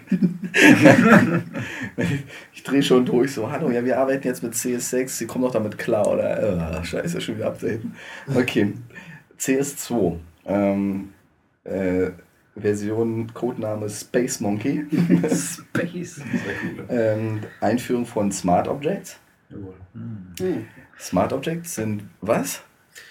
Smart Objects. Hm, wie kann man das am besten beschreiben? Im Grunde genommen, äh, wenn ich ein Bild als Ebene in meinem Dokument embedde, reinschmeiße, dann ist das eine reine Pixel-Ebene, die, wenn ich sie bearbeite, seinen Status nicht mehr ändern kann. Was als Resultat zur Folge hat, wenn ich zum Beispiel eine Verkleinerung meines Bildes mache, also der Ebene, nur der einen Ebene, und ich würde versuchen, diese Ebene wieder auf 100% zu skalieren, wie es vorher gewesen ist, würde ich ein komplett verpixeltes Bild bekommen. Mhm. Total aufgeblasen. So, was ein Smart Object macht, ist eigentlich, es merkt sich, um das mal ganz laienhaft zu sagen, es merkt sich die Originalparameter des, äh, der Ebene. Und ich kann aufgrund dieser Information das Bild zum Beispiel extrem klein machen, speichere es ab und kann es auch dementsprechend wieder auf 100% vergrößern. Und zwar verlustfrei auf den Originalzustand zurücksetzen. Das ist ein Riesenvorteil von Smart Objects. Gibt es noch tausend andere Vorteile, mhm. die, wenn man sie jetzt aufführen würde, wahrscheinlich einen ganzen Podcast füllen könnten. Gute Idee. Mhm. Das ist äh, auf jeden Fall eine wahnsinnig, wahnsinnig, äh, ähm, auch für Produktivität ist das eine sehr, sehr äh, nützliche Geschichte, diese Smart Objects. Ähm, ein bisschen so, wie, wie wenn man im InDesign irgendwelche Sachen platziert eigentlich. Genau. Wenn Du hast so eigentlich eine, in Datei. du hast eine Referenz Ja. auf ein Objekt, was sich erstmal per se nicht verändert. Richtig. Äh, Du kannst es ganz klein, ganz riesengroß verwenden und eigentlich kannst du es ja auch ändern und dann ändert sich es global überall. Das war dann Richtig. später, äh, ob es damals schon so war, weiß ich gerade gar nicht, aber äh, das waren zumindest erstmal die Smart-Objekte. Genau. Äh, heute ist es ja immer noch so, wenn ich aus dem Illustrator irgendein Stück, Stück Logo reinschmeiße, fragt er mich, was soll es denn sein? Ein Smart-Objekt als Ebene gerastert oder als Pfad oder was der Geier. Nicht wahr? So, mein Lieblingswerkzeug. Hm. Äh, verkrümmen, Oh ja. also das Warp-Werkzeug. Ich bin mir jetzt gerade nicht sicher, es gab ja bei dem Transformiermodus früher so schon immer skalieren, drehen, äh, äh, ver- also, äh, wie heißt denn das hier? Ähm, Perspektivisch verzerren. Nee, Verzerren. überhaupt erstmal verzerren, Ja. perspektivisch verzerren und grundsätzlich erstmal verzerren, wo du an vier Ecken jeweils zotteln konntest. Das Verkrümmen ist dann eher so in sich nochmal verwölben, ne? Konnte man eigentlich auch ganz. Wölben eigentlich, ja. Auch wölben, ja. auch wölben, genau. Äh, was da auch viele nicht wissen, ist, dass man oben die ganzen Sachen auch numerisch gut eingeben kann. Sodass du, wenn du mal eine exakte Zeichnung hast, äh, viele fangen da an, in der Mitte erstmal reinzuklicken, rumzuzerren und wundern sich, warum sie nachher ihren Schriftzug auf die Tasse nicht sauber raufkriegen, obwohl es ja eigentlich ganz simpel ist, über Gradzahl zu steuern. Ne? Geht dann aber, das ist noch ein ganz anderes Aspekt. Äh, Fluchtpunktwerkzeug? Fluchtpunktwerkzeug. Ach, ich weiß, erzähl mal. Super. Mhm, ist Ähm, echt super. Ja, ja Flucht, das Flucht, äh, Fluchtpunktwerkzeug ähm, eignet sich wunderbar zum Beispiel um, äh, habe ich übrigens in meiner Bachelorarbeit auch gemacht. Fällt mir gerade ein. ähm, Das Fluchtpunktwerkzeug benutzt? ja, Echt? Erzähl mal. das ist, ähm, Ich weiß gar nicht, was das ist. Was macht Ich er? auch, ja, ich auch nicht. das wisst ihr beide, okay. Es öffnet sich genauso wie beim äh, Verflüssigungsfilter, öffnet sich der Filter am eigenen Fenster. Ich weiß, um Hochhäuser zu verlängern. Das Ding? Äh, kann man damit auch machen. Das Tolle daran ist, man kann zum Beispiel, wenn man ein Foto hat von einer Mauer, die man eigentlich im echten Leben verschönern wollen würde, sich aber das mit der Polizei nochmal dreimal überlegen möchte, mit Spraydosen und so, könnte man da zum Beispiel perspektivisch genau Ah, Graffiti drauf Das, ach, ja, ja, ja, ja, genau. Oh Gott, das habe ich, das hab ich wahrscheinlich 2005 einmal benutzt und dann was, nie wieder. Und, und was viele nicht wissen, wenn man dieses Werkzeug dann mal exzessiv benutzen möchte, damit kann man nämlich zum Beispiel auch perspektivisch korrekt stempeln. Genau, und so, ähm, äh, ich habe das mal irgendwann benutzt, um einen Fußboden so mit, äh, mit, mit, äh, mit wie heißt denn das, äh, Pattern, mit, Pattern, mit ja. so mit, mit, mit, mit, Muster. mit, mit Muster. Mustern, mit, sorry, mit, mit Mustern, naja, nee, äh, mit aus Stein bestehende Muster, so einen Bürgersteig zu verlängern, damit, ne, dann, dann Genau. kannst du einfach hochstempeln und der macht dir hinten den Winkel da rein. Ach, das ist das Ding, richtig, ne, doch, habe ich auch mal benutzt, okay. Das ist ein klasse Werkzeug. Also, Okay, Linsenkorrektur, selektiver Scharfzeichner, ja, ne? Lens Correction, äh, ganz tolle Sache. Äh, künstlerischer Filter, als künstlerischer Filter vor allen Dingen auch nutzbar. Hm. Ähm, weil, äh, klar, jetzt könnte man natürlich hingehen und sagen, ja, wenn ich eine Vignette haben möchte, kann ich das natürlich auch mit einem äh, ganz normal, Ach, das Ding, okay. Mhm. mit, ja, mit einem, äh, mit, einem Verlauf zum Beispiel, mit einem Radialverlauf erzielen diesen Effekt. Aber über die äh, Linsenkorrektur oder Lens Correction besteht eben die Möglichkeit, eine, sagen wir mal, natürlichere Vignette dort reinzubringen. Mhm. Die kann ich dann entweder in den dunklen Bereich reinziehen oder halt überstrahlen in weiß. Der eigentliche Sinn und Nutzen dieser ganzen Geschichte ist, wenn ich Fotos aufnehme mit einer Vollformatkamera, dann habe ich äh, zum Großteil gerade in kleineren Brennweitenbereichen immer diese Vignettierung, die sich dort abzeichnet in den Eckbereichen. Dieser Filter ist eigentlich ein Korrekturfilter genau dafür. um das rauszukriegen. Genau. Kannst du damit auch äh, sowas, äh, was so ein Shift-Objektiv macht, dass du so stürzende Linien mal rauskriegst? Oder? Das müsste ich mir direkt mal anschauen, ob das funktioniert. Til äh, du meinst nicht Tilt-Shift, äh, sondern Zerrung. Shift. Nee, überhaupt erstmal entzerren. Also du hast ja so diese. Das geht mittlerweile ähm, über das Camera Raw Format. Also Ah. das da darüber geht es, da gibt es auch eine Lens Correction okay. drin. Wir mal angucken. Mhm. Da gibt es, also ist auch eine ganz tolle Sache. Also da kann man dann auch wirklich sagen, hier, ich habe äh, das Modell Canon EF 70 bis 200 benutzt und das äh, Photoshop kennt sozusagen, beziehungsweise der RAW-Converter von Photoshop kennt dieses Objektiv und äh, wendet sofort einen Entzerrungsfilter darauf an. Und das ist ganz witzig, sich das mal anzuschauen. Man hat dann wirklich so verkrümmte Linien, die man auf dem Bild sieht und die werden auf einmal kerzengerade. Also ist ähm, Cool, der korrigiert also die Linsenfehler Genau. von der Kamera. Vom, genau, vom Objektiv also. Oder von der vom genau. Objektiv, ja. Super. Okay. Ähm. Ja, Kleinigkeiten. Ich sehe gar nicht, das habe ich gar nicht. Ähm, jetzt kommt. In der Version CS2 CS2 benutze ich zum Teil übrigens heute noch. Ich habe es ja schon was. tausendmal erwähnt. GoLive. Go Live. Ja. ja, ja. Go 8, immer noch mein Traum. Ich habe es heute aufgehabt, könnt es küssen, ist wirklich so. äh, das war damals mit dabei. Das war echt April 2005, ne? acht Jahre her. Ähm, veränderte Ebenenhandhabung. Erstmals war es möglich, mehrere Ebenen gleichzeitig anzuwählen. Ach, was? Ja, das gab es nämlich davor nicht. Da hast du immer eine. Heute kannst du ja so. Äh, äh du, von ja auch alle in den Mülleimer schmeißen, ne? einfach entfernen, zack, wechseln. Das ging auch nicht immer. Ne? Das war dann so eine. Ähm, aber da sagt Dennis nachher. Ähm, okay. Nimmt man heute einfach so hin, ja? Also, also macht man sich gar keine Gedanken darüber, dass das vielleicht nicht immer ging, ja? Das ist ja. interessant. Das ist äh, in der Tat wahr, ja. Okay, dann gab es CS3. CS3, muss ich sagen, habe ich wirklich ja lange mitgearbeitet. Ne? CS3 war irgendwie so, bei mir so ein Standard, ja. war irgendwie, war rund, war war irgendwie lange. Weiß auch nicht warum, aber irgendwie ja. hat, sagt es irgendwie jeder, so CS3, dann konntest du, kannst du auch heute noch mit okay arbeiten. Das war diese Zeit, wo es zwei Versionen von Photoshop gab. Äh, ich weiß gar nicht, ich hatte immer so durch Zufall die Extended Version ja. irgendwie, aber es gab wohl noch eine kleinere. Äh, speziell die, die kleine Version hatte nämlich keine 3D, keine Videos und keine Animation drin. Die große schon. Mhm. Äh, muss ich allerdings sagen, obwohl ich jahrelang 3D-Visualisierung gemacht habe, habe ich 3D im Photoshop oh ja, nie gemacht. sorry, also habe ich noch nicht gebraucht. Also es, äh, obwohl dieses, dieses äh, da ging ja das erste Mal, dass du überhaupt 3D-Objekte reinladen konntest. Jetzt bei den neuen Versionen kannst du auch direkt auf den Objekten malen. Das habe ich, das gab es dann bei Maya und später bei Cinema und später auch bei äh, oder davor noch bei 3D Max und so ging das schon. Ne? Da gab es dieses Artisan oder wie Artisan, Artisan Mhm. Das sind Maya-Plugins gewesen und dann später auch für 3D Max, ich weiß gar nicht mehr, wie es hieß, äh, wo du direkt auf den Objekten rumpinseln konntest, ja, Texturen genau. draufkleben und so. Das ist ja jetzt alles so ein bisschen in Photoshop reingewandert, aber da, ich weiß gar nicht, äh, Dennis, du 3D ja. Photoshop? Ja, ein äh, Postkarten-Layer nannte sich das ja irgendwie. 3D-Postkarte. Ähm, ich persönlich nutze die 3D-Funktion in Photoshop auch überhaupt gar nicht, zumindest nicht, wenn es darum geht, ähm, Ebenen dreidimensional darzustellen, weil dazu gibt es andere, effektivere, schnellere Möglichkeiten bei einem starren, statischen Bild. Hm.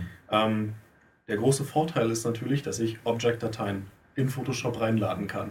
Das heißt, wenn ich wirklich äh, in Cinema, in 3D Max oder in anderen 3D-Programmen ähm, was modelliert habe, zum Beispiel ähm, Skyline, ist ein ganz gutes Beispiel. Wenn ich mhm. Skyline modelliert habe komplett, dann kann ich mir das als Object exporten und kann es dann komplett, so wie es ist, in Photoshop reinsetzen und kann mir das perspektivisch auch richtig drehen, das komplette Model. Und kann dann meine Fotomontage oder meine, mein Composing daran weiter ausrichten. Das ist eine, finde ich persönlich, eine ganz hübsche Sache. Da, da verschmilzt so ein bisschen dieses CG und also CGI, dieses Ganze ein bisschen ineinander mit Pixelwelt und 3D-Welt.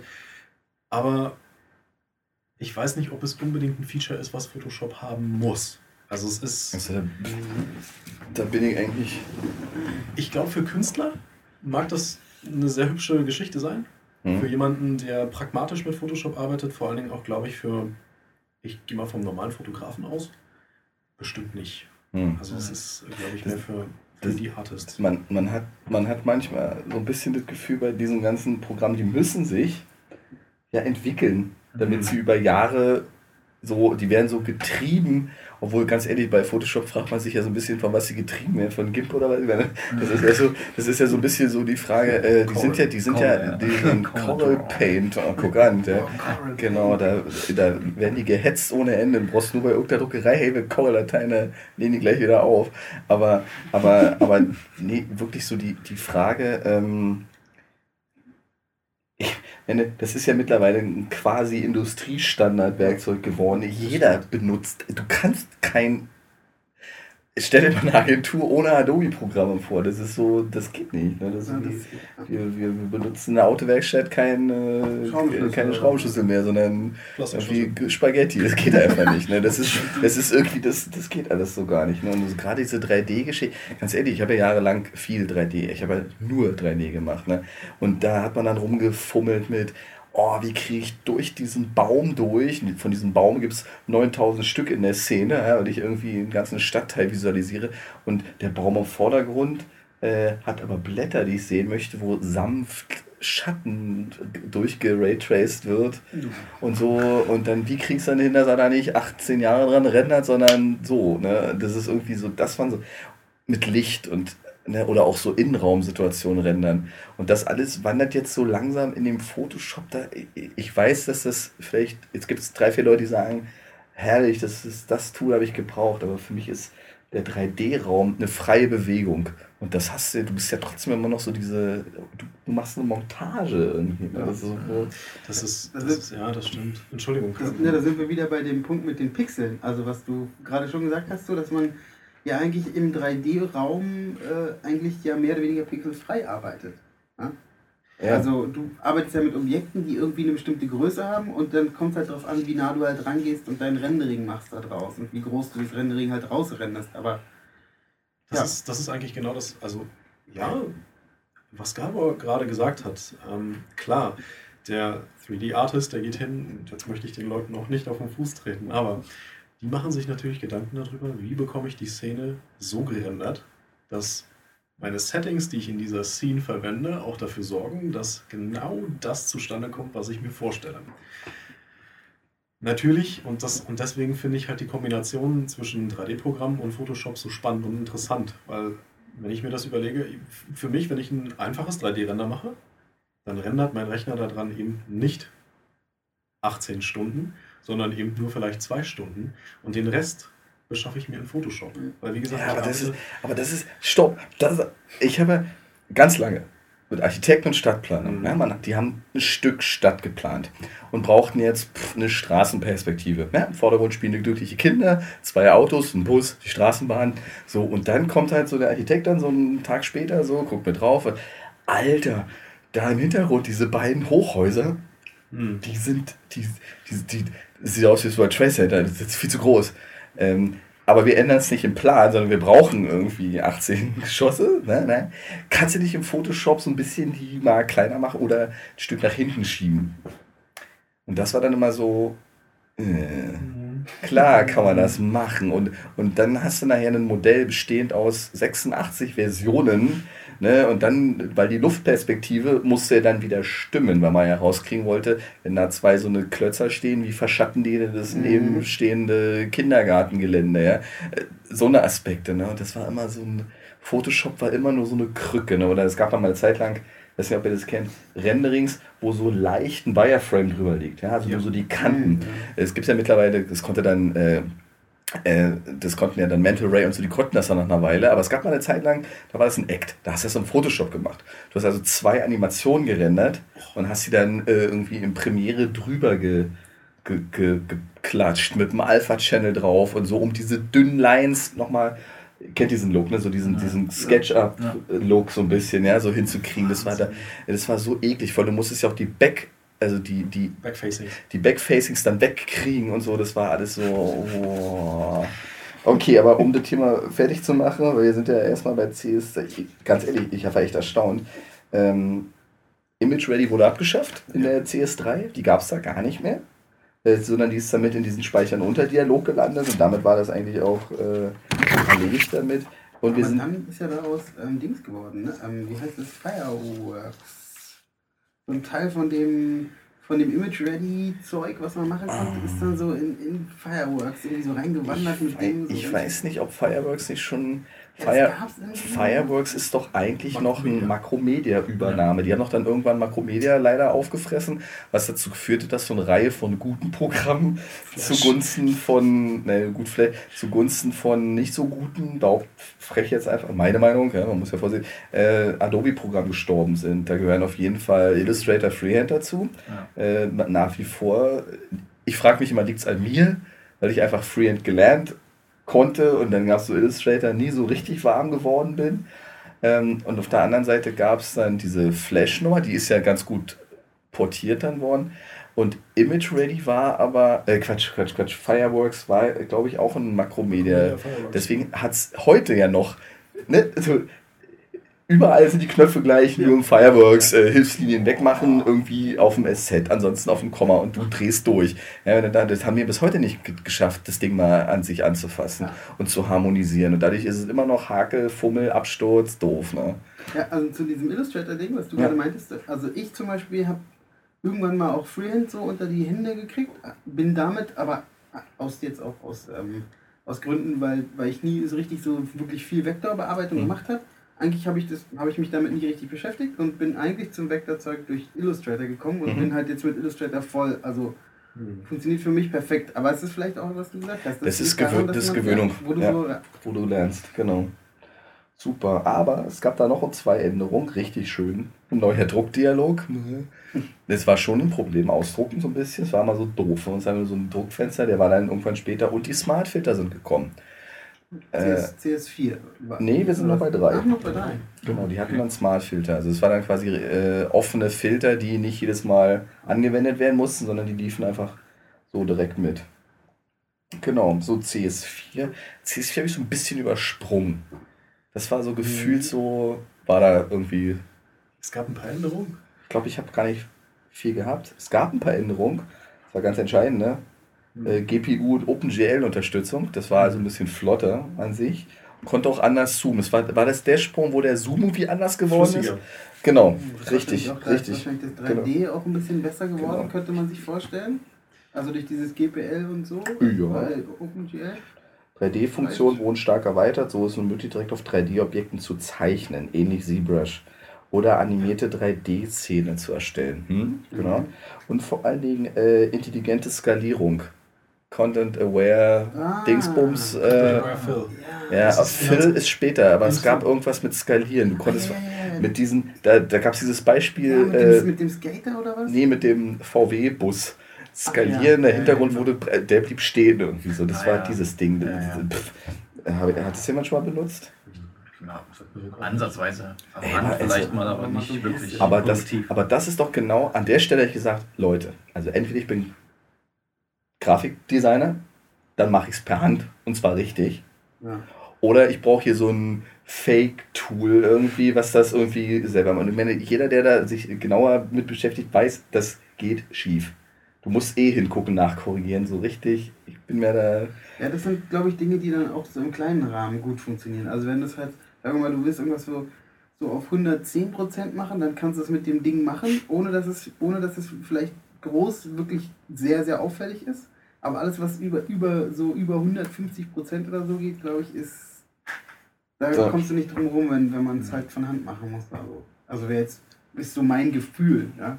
Genau, und vor allen Dingen ganz wichtig, die neue grafische Benutzeroberfläche wurde eingeführt. Und zwar genau die oben, die diese Dokumenten-Tabs hatte. Ja. Zum Kotzen. Wo, weil du, weil da, das war nämlich der Zeitpunkt, wo du früher hast du einfach so, okay, ich habe zehn Bilder, zack, zack, zack, alle rein.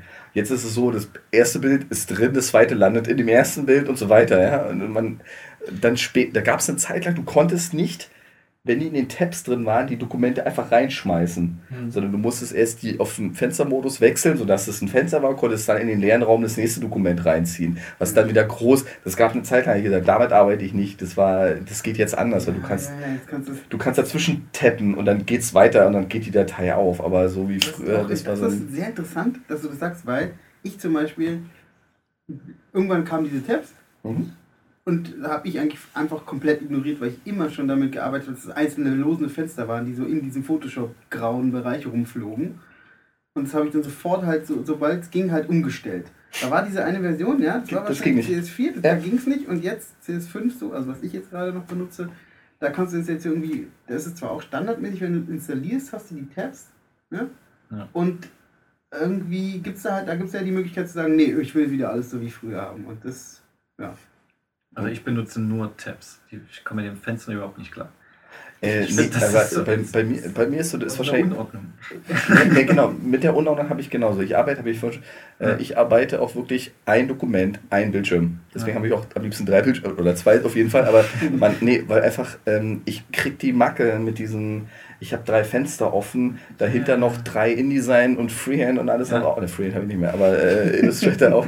Und du, äh, du, du klickst dann irgendwo hin. Und, also äh, für mhm. mich, ich, ich brauche da eine gewisse Ruhe um dieses Bild auch an sich zu betrachten. äh, und meine Paletten bitte woanders und nicht drauf. Ne? Deswegen, ich, ich staune immer so, die ganzen Studenten, die da so mit einem 11 Zoll MacBook da äh, quasi den ganzen Tag damit beschäftigt sind, Paletten wegzuschieben. Ja. Wenn du denen dann beibringst, liebe Kinder, drückt doch einfach mal auf die Tab-Taste, verschwinden die ganzen Menüs.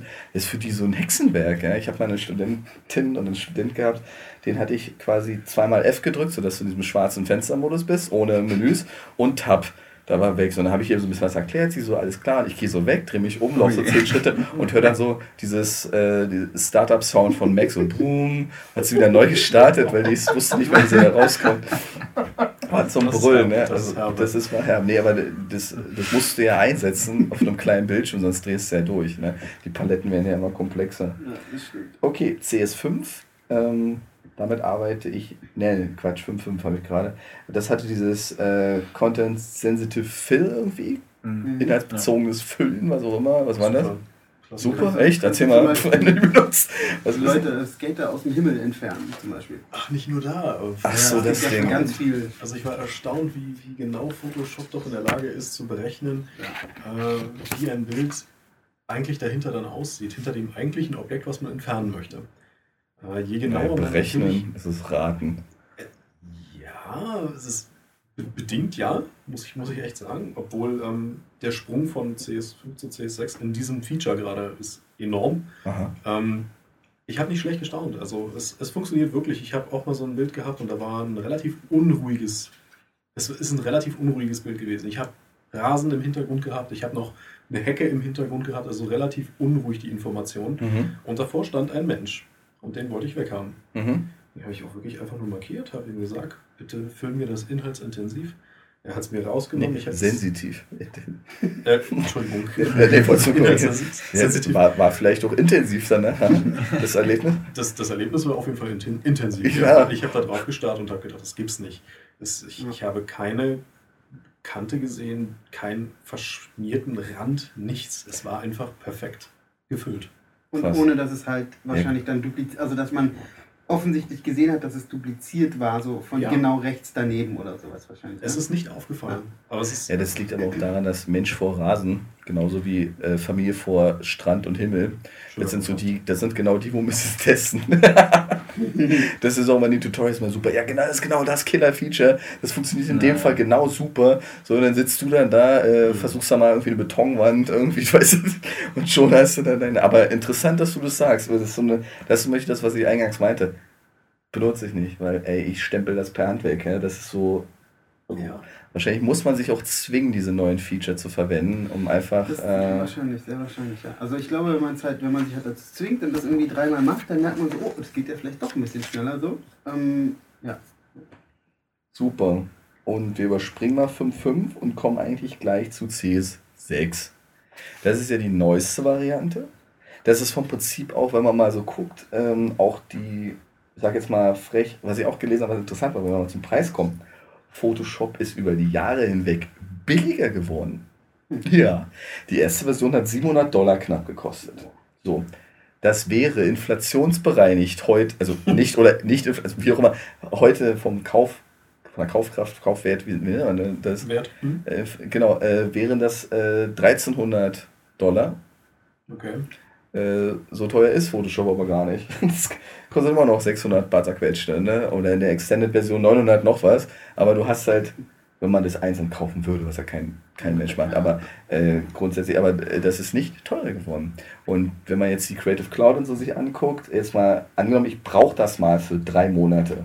So billig bist du früher nicht reingekommen. Du ja für dreieinhalbtausend erstmal die Creative Suite und kannst sie dann auf einem Rechner installieren, ne, wenn du froh bist, oder auf zwei, zwei Rechner, wenn du einen netten Supporter bei Adobe hast. Ja. ja. Das sind ja genau die, genau die Aspekte. Ähm, aber grundsätzlich für Studenten ist es natürlich jetzt auch super interessant. Ne? Dafür 20 Dollar oder was du da oder Euro im Monat bezahlst, kriegst du die ganze, kriegst du die Software, die du brauchst. Ne? Vielleicht kannst du, ja, also ich das würde mich auch mal interessieren, weil da habe ich gerade gar kein Wissen drauf.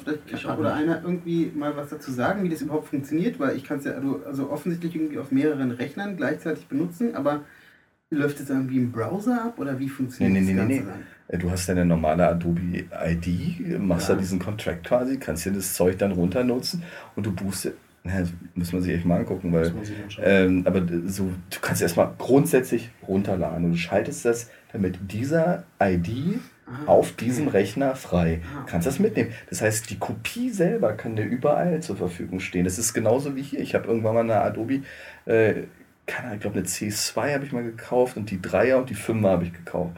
Ähm, und da sind, da sind zwei, du durftest es auf zwei Rechnern installieren. Ähm, und dann ist mir irgendein Rechner weggeraucht, ich musste einen neuen Prozessor oder einen Board oder so einbauen, ich weiß gar nicht mehr. Und dann habe ich da angerufen und es ging nicht mehr. Er meinte, ja, ist jetzt ein dritter Rechner. Ich da angerufen, dachte so, könnt ihr mir mal den alten wegbuchen? Haben die gesagt, nee, nee, sie kriegen einfach noch eine, ist so okay. Mhm. Seitdem habe ich es theoretisch an, auf drei im Einsatz, wenn der eine jetzt nicht kaputt gegangen wäre. Also die sind da auch mhm. gar nicht so. Mhm. Äh, es geht ihnen eigentlich wirklich eher darum, dass du schon lizenzierst. Ich meine, ein Fakt ist, es ist eine Menge Geld. Selbst die Studentenversionen sind ja mit 600 für die Master Collection ja schon relativ ja, teuer. Das ist aber schon echt, also verhältnismäßig ja. zu dem kompleten Ding echt. Das sind nachher irgendwie 40 ja. Euro für so ein Programm. Und da kriegst du noch nicht mal, äh, keine Ahnung, irgendeinen äh, Virenscanner irgendwie bei Mediamarkt für gekauft. Und hast dann deine Werkzeuge parat. Und Fakt ist, ähm, ich meine, welcher Student kauft Software, bitteschön, ja, an welcher Uni bitte. Ne? Aber es ist einfach ein tolles Gefühl. Du rufst an, wenn du ein Problem hast.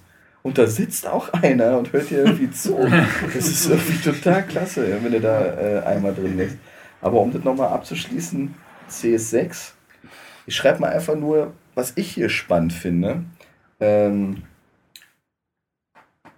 neue Freistellungswerkzeuge, okay, muss man sich echt mal angucken. Gibt es, sagst bestimmt gleich, speichern jetzt endlich im Hintergrund. Ja. Gerade bei neuen Dateien übers Netzwerk, bei großen Dateien übers Netzwerk, ja, so 800 Megabyte abspeichern, Dankeschön, da sitzt man ein paar Minuten vor.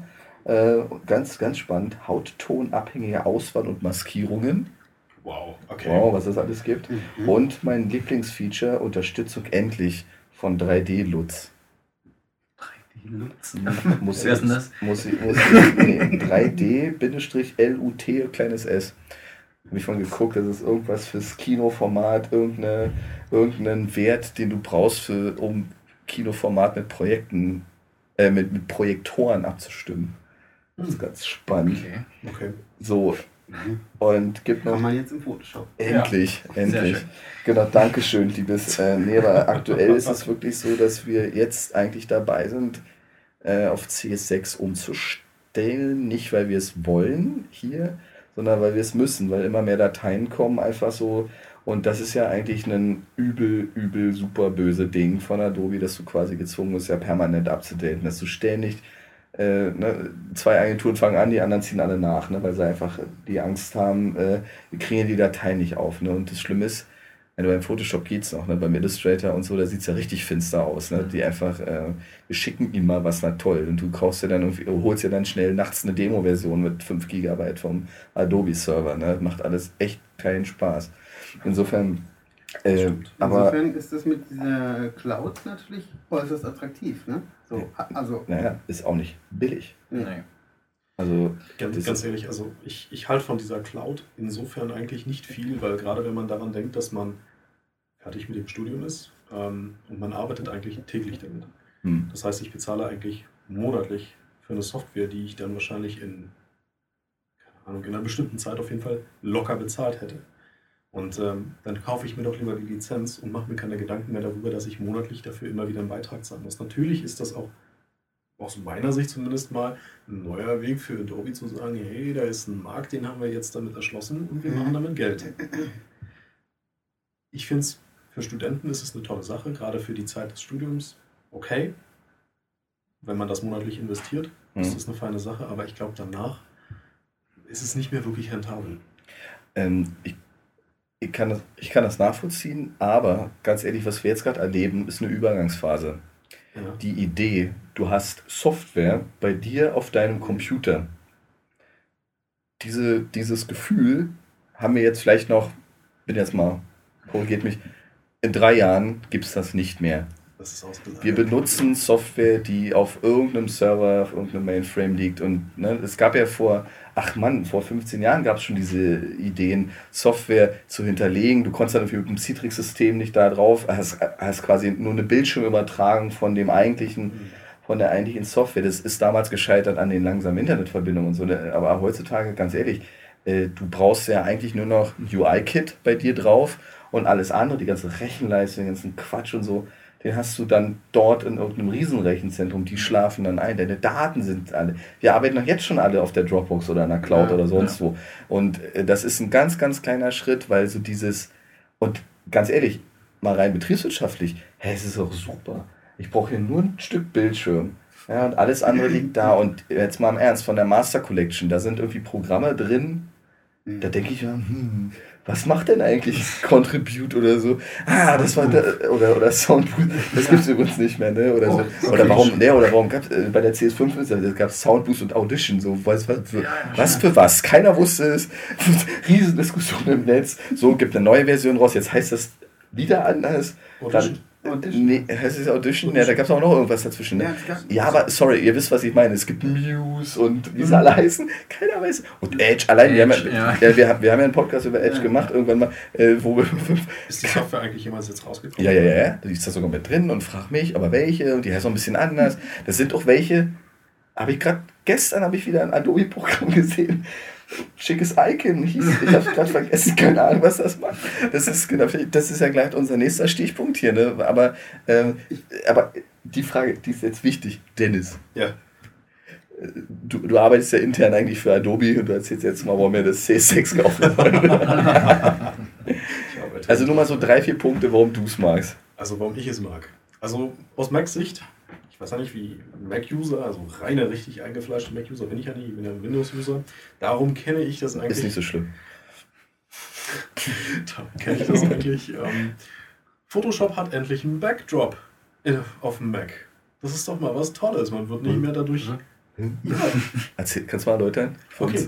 Ähm, also wenn ihr, wenn, ähm, wenn ihr zum Beispiel irgendeine frühere CS-Version nehmt und äh, startet Photoshop auf dem Mac dann ist niemals ein Hintergrund da, sondern ihr öffnet Bilder und diese ah. Bilder werden einfach über den Desktop, über den Desktop gelegt Ach. und ihr habt eigentlich keinen Backdrop, kein, nichts, was euch von dem, was im Hintergrund ist, was eigentlich irritiert, abschottet. Ey, aber das, das ist. Abstand. Stopp. Nee, nee, nee. Wir fangen ja klein an. Nee, wir, da, müssen wir, da muss ich ja sofort reingrätschen.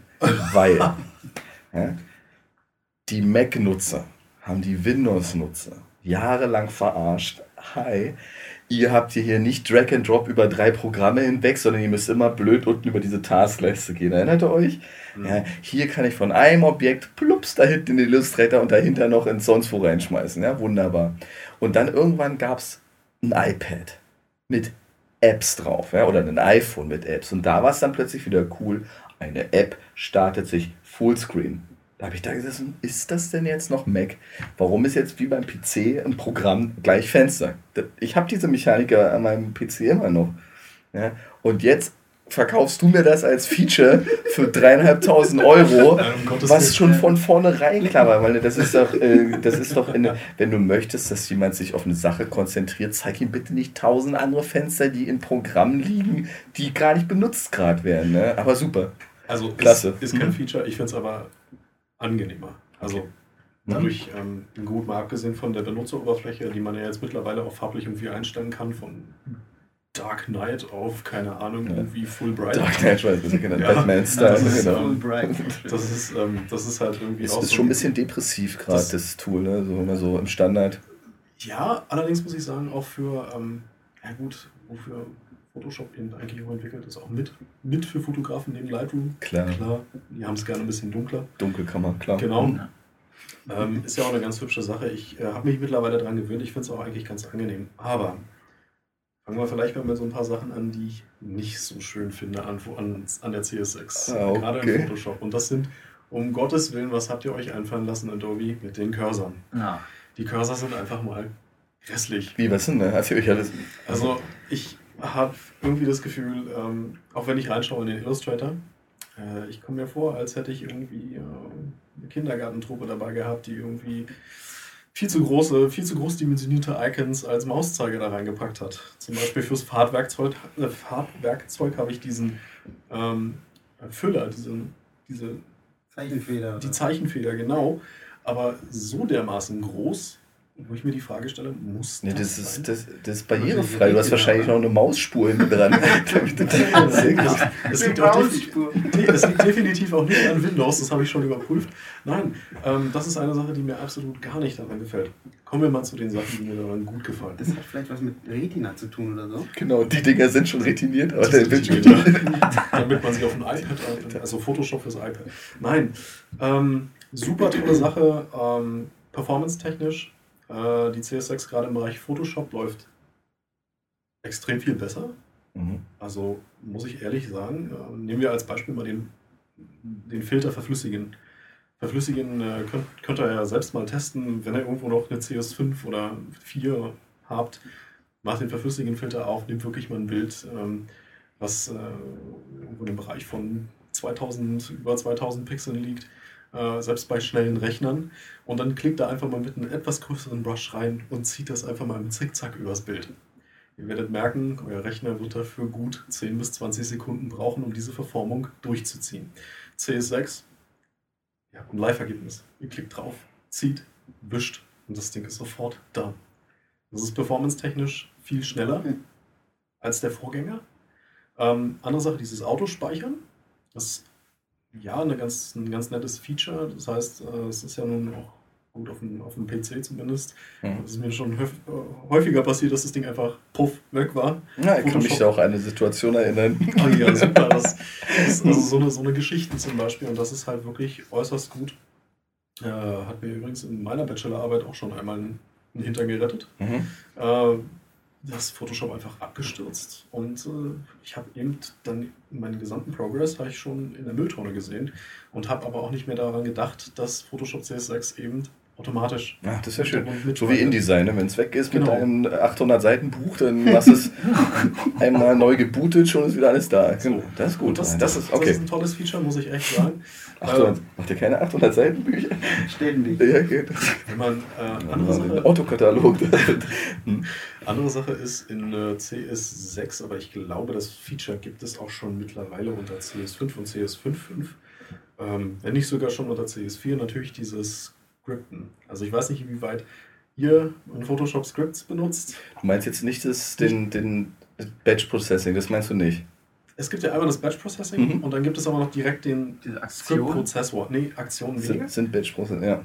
Also die einmal, die kann man ja direkt über diesen äh, Batch-Prozessor, also dieses Scripting, mhm. kann man die aufrufen, dass man sagt, bitte nimm alle geöffneten Dateien und mach mir daraus jetzt bitte 300 dpi-Dateien. Peng, zieh das einmal. Ja, durch. oder guck an. Ich benutze, gerade dieses Batch-Processing habe ich früher ganz viel benutzt. Ja.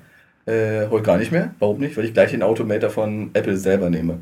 Der, okay. ist, der ist nämlich erstaunlich vielseitig. Könnte man eigentlich auch mal einen Podcast drüber machen, weil der ist echt cool. Da kannst du ganz viel Zeug machen. Ne? Also such mal bitte alle JPEGs auf meiner Festplatte, die mit II irgendwas enden. Okay. Äh, schmeiß sie in den Ordner, nimm die alle oben, mach ein PDF draus und schick's an den und den und den und den. Drückst auf den Knopf, macht's.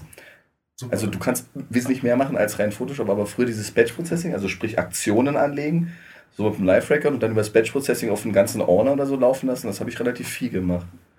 Also, also wie gesagt, das ist ähm, klar, wenn man Mac-User ist und so ein schönes Ding hat, klar, dann ähm, gibt es da bestimmt viele Möglichkeiten. Aber, Aber was gibt es, oder? Du mit dem, ja, genau. Das Scripting, also es ist äh, der Script-Manager, den man mittlerweile jetzt in Photoshop C6 auch drin hat. Kannst du JavaScript und so rein Richtig. wuseln irgendwie. Genau. Mhm. Das ist, also man kann auch wirklich direkt mit JavaScript da drin rumwuseln, wie du schon sagst. Und Möglichkeit besteht halt auch, dass man ähm, Ebenen einfach mal äh, entweder zusammenführen kann über diesen Script Manager. Und zwar, wenn man zum Beispiel eine unscharfe Ebene hat und eine scharfe Ebene aus Fotos und hat die beiden aber zum Beispiel als separate Bilder geschossen und so ein Zeug, dann wäre es ja eigentlich wiederum ein, ein relativ aufwendiger Prozess. Ich nehme das Bild, nehme das Bild, lege die beiden in einer Datei übereinander und fange an, die ineinander überzublenden. Über diesen Script Manager kann man das ganz einfach machen. Geht einfach drauf, sagt, zack, nimm mir bitte die Bilder, leg die mir übereinander, entblendet sie komplett automatisch ineinander. Mhm. Und das Resultat ist wirklich überzeugend, wo ich echt nicht schlecht gestaunt habe. Genauso wie jegliche Art von. Hm, wir haben letztens erst äh, schön an unserem Projekt, an dem wir Hier arbeiten, diese, diese iPhone-Overlay. Genau, Erzähl mal, genau. Die iPhone-Overlays. Ähm, man hat ein iPhone-Frame und hat dahinter zum Beispiel 30 verschiedene ähm, Interface-Screens. Äh, Situationen. Situationen, ja, genau. Hm. genau.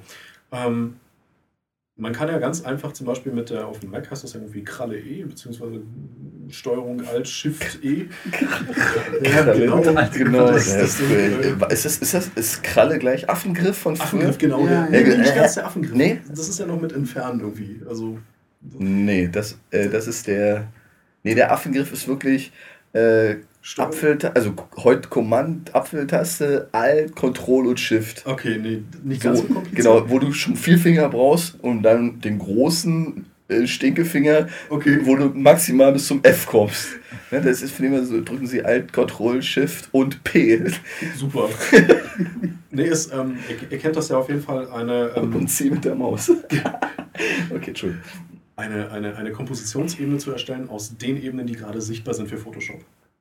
Das heißt, man erstellt eine Ebene, in der zum Beispiel dann nicht eben nur die Situation, sondern eben Situation plus iPhone-Frame außenrum gezeigt wird. Und das hat man dann auf einer Ebene. Das macht man einfach 30 Mal mit dieser Tastenkombination und dann hat man eben 30 eigene Ebenen mit den Situationen komplett als einzelne Bilder auf jeder Ebene. Was man jetzt machen kann, ist natürlich, man geht stupide hin und sagt, speichere mir jedes einzelne Bild und macht das alles manuell. Mhm.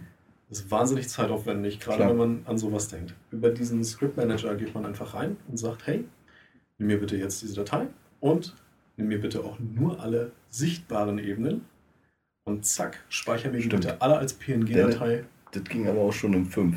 Super. Weil diese Skripte, das, also, genau das habe ich auch schon gemacht. Da gibt es ja auch Skriptbibliotheken, die man sich da ergänzen ja. kann. Also es ist eine, okay. eine Sache, hm. die, äh, die ich auf jeden Fall dann nochmal mit ansprechen wollte, die, glaube ich, aber auch noch nicht ganz so neu sind. Hm. Also die gibt es, glaube ich, auch erst CS4 oder Keine sowas Ahnung. in dem Dreh.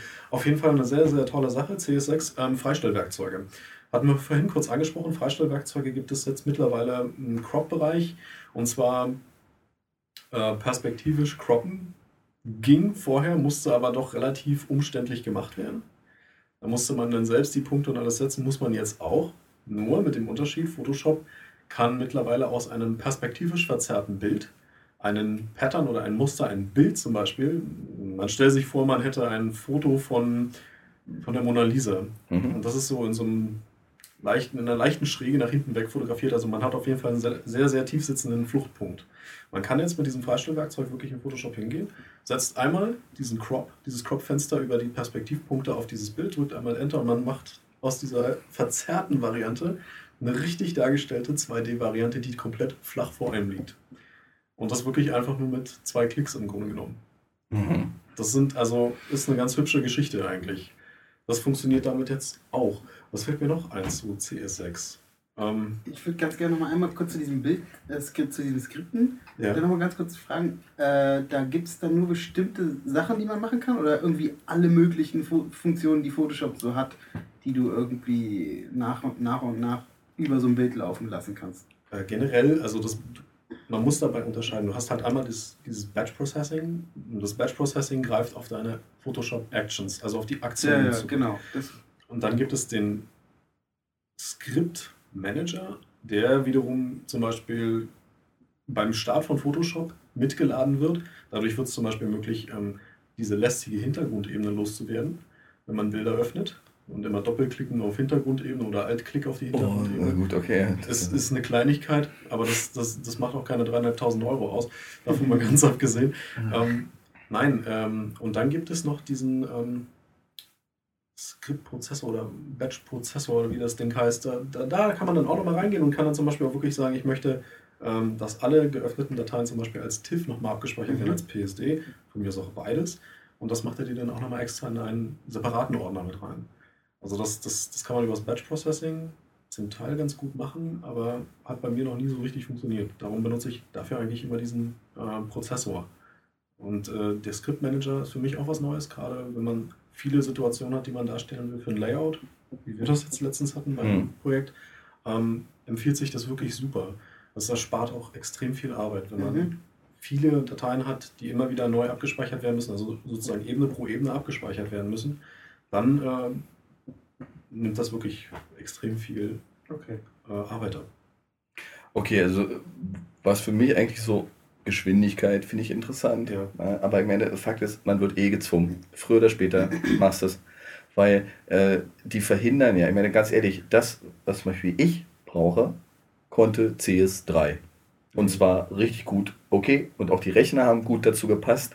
Es gibt ja oft so, äh, man hat so das Gefühl, so Software legt vor, dann rückt die Hardware nach und so, ne? Aber irgendwann pegelt sich das ja so ein bisschen ein. Du hast dann keine Ahnung, Version 5.5 drauf, die geht jahrelang total gut und jetzt mal im Ernst, äh, bevor ich dann wirklich mal einmal so ein Ding brauche, ne, das du wirst du gezwungen dadurch, ne? Einfach, äh, die sagen dann, ich meine, es gibt garantiert keinen kein Grund, warum nicht bitte schön Photoshop-Dokument aus dem CS6 nicht auch im 5.5 geöffnet werden kann. Das gibt es doch gar nicht. Ja? Oder ich meine, aber das funktioniert. Ja, das funktioniert. Ja, okay. Oh, das wäre jetzt mal, ja, gut, aber, aber es gab zwischendrin, zum Beispiel zwischen CS3 und CS4 gab es diesen Gap irgendwie. Ne? Da war irgendwie Ende. Da, du, du hattest keine Chance mehr. Ne? Und im InDesign oder so ist ja nur noch das ist, ist ja, ja, ja, von denen ist es totaler Quatsch, weil du konntest im CS3 konntest du Dokumente erstellen äh, InDesign, A4-Broschüre mit einer Areal drin und drei Textrahmen, keine Chance.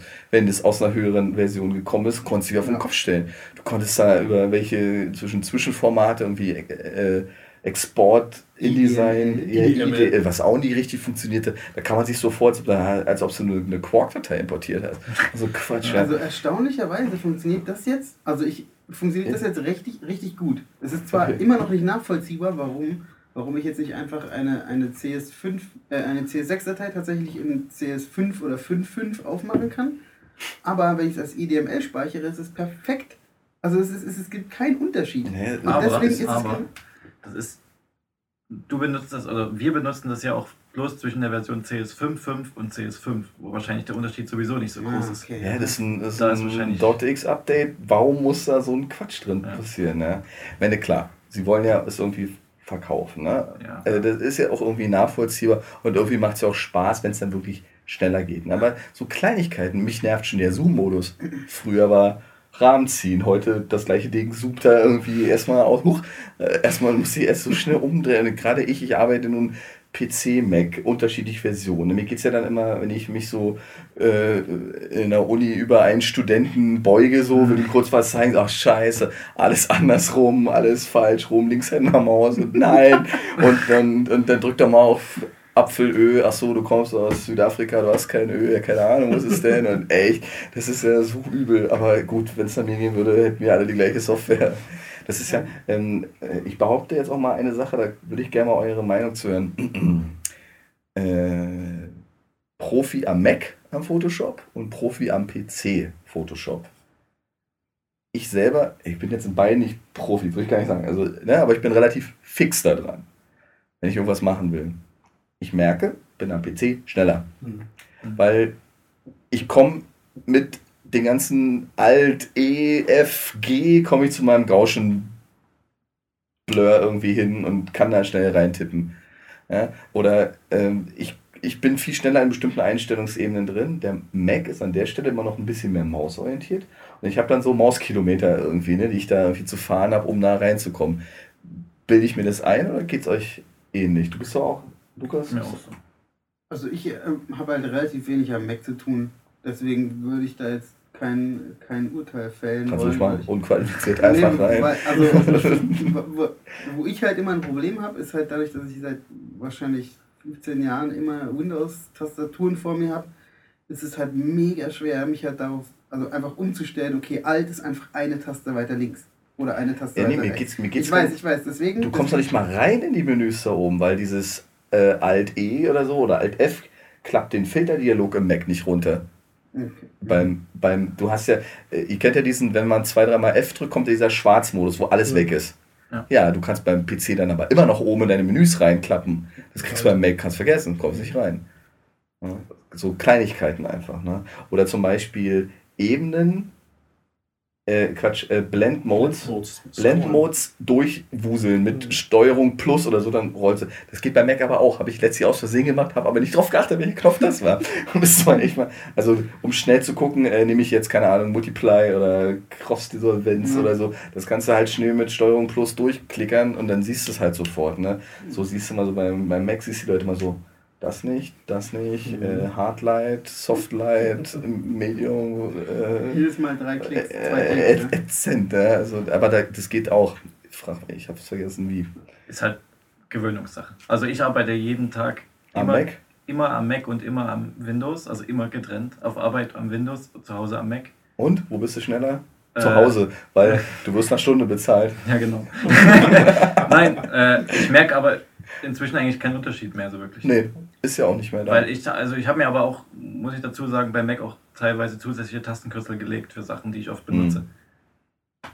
Ist natürlich dann auch wieder so eine Sache, was da halt manches nicht funktioniert, was du dann gerne hättest, wenn du es von Windows gewohnt weil bist. diese Frage kommt so, oh, ich fange jetzt im ersten Semester, im Sommersemester irgendwie an, was soll ich mir denn jetzt kaufen? Äh, Windows oder Mac, ne? Ja. Diese Frage kommt ja tausendmal, dann, dann denkst du also auch, komm, mittlerweile echt, doch, guck, ist doch scheißegal, ne? Also es ist irgendwie, ja, weil ja. so diese Schmerzen, die es früher mal gab, so, oh, oh, das sind Mac-Post-Schriftarten? Nein, die können wir ja leider nicht lesen, ne? Toll, doof, ein Layout kaputt. Das, eigentlich gibt es das nicht mehr so richtig, ne? Ja. Wenn man sich angewöhnt hat, so mit, naja, wenn man mit Ganz, ganz wenig. ja, wenn du mit Open Type Fonts arbeitest und so, dann, dann hat sich eigentlich erledigt mittlerweile. Ne? Bisschen Farbmanagement und solche Geschichten ne, sind ja immer noch mal. Da müsste man eigentlich auch mal mit jemandem einen Podcast machen, der so richtig Ahnung hat von, äh, von Farbmanagement. Ja, so Papierweiß simulieren, Photoshop auf irgendeinem Löschklopapier, das ist so. naja, das ist gar nicht mal so einfach. Ne? Also da, äh, das ist auch nochmal so ein Bereich, Ja, äh, der ja. so. Der so Farbproofs, so eine Geschichte. ja, genau. Und am Ende geht's halt, das funktioniert ja eh alles nicht so richtig, aber trotzdem gibt es da eine Wissenschaft. Aber bei den, ähm, bei diesen ganzen Geschichte immer irgendwie Mac, Windows oder so, das ist ja eigentlich, wenn man, wenn man es ganz krass mal runterbricht, ist das einfach nur eine Frage des Preises, heutzutage noch. Also heutzutage mehr geworden, des, teilweise. des Styles. ja.